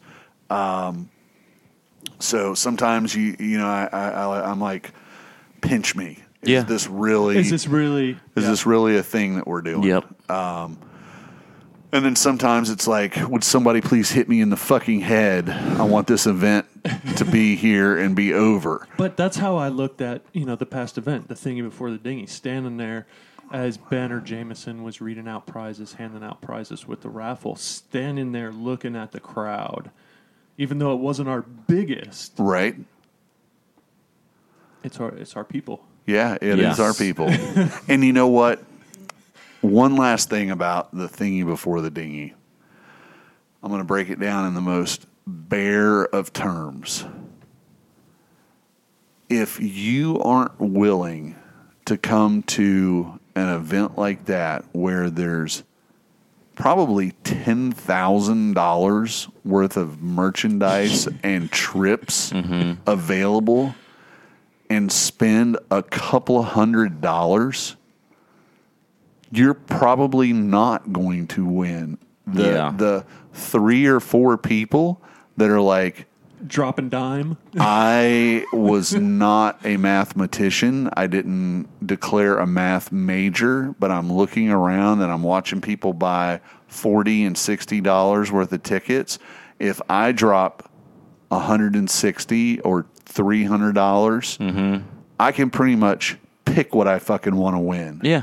And that's what happens every fucking year. And people like get the sore ass about it. Yeah. And it's like, just pay attention. Like, Yeah. you could literally come in here and drop five Oh, you could five clean hundred dollars. Yeah. and go home with two grand worth of stuff. Yeah. And like what you really, really wanted, plus you could probably throw it on marketplace what you kind of wanted and get your money back and be able to say, yeah, dude, I went to that thing and I got this for free and this for free because I donated this much, I won this much back, I sold this, and now Yeah. everybody won. Yep. You know, and it's like, you know, people are like, oh, mix them up better. Oh, you know, it's like, buy more. Yeah. buy more tickets. Like it's it's not rocket surgery. No. Yeah.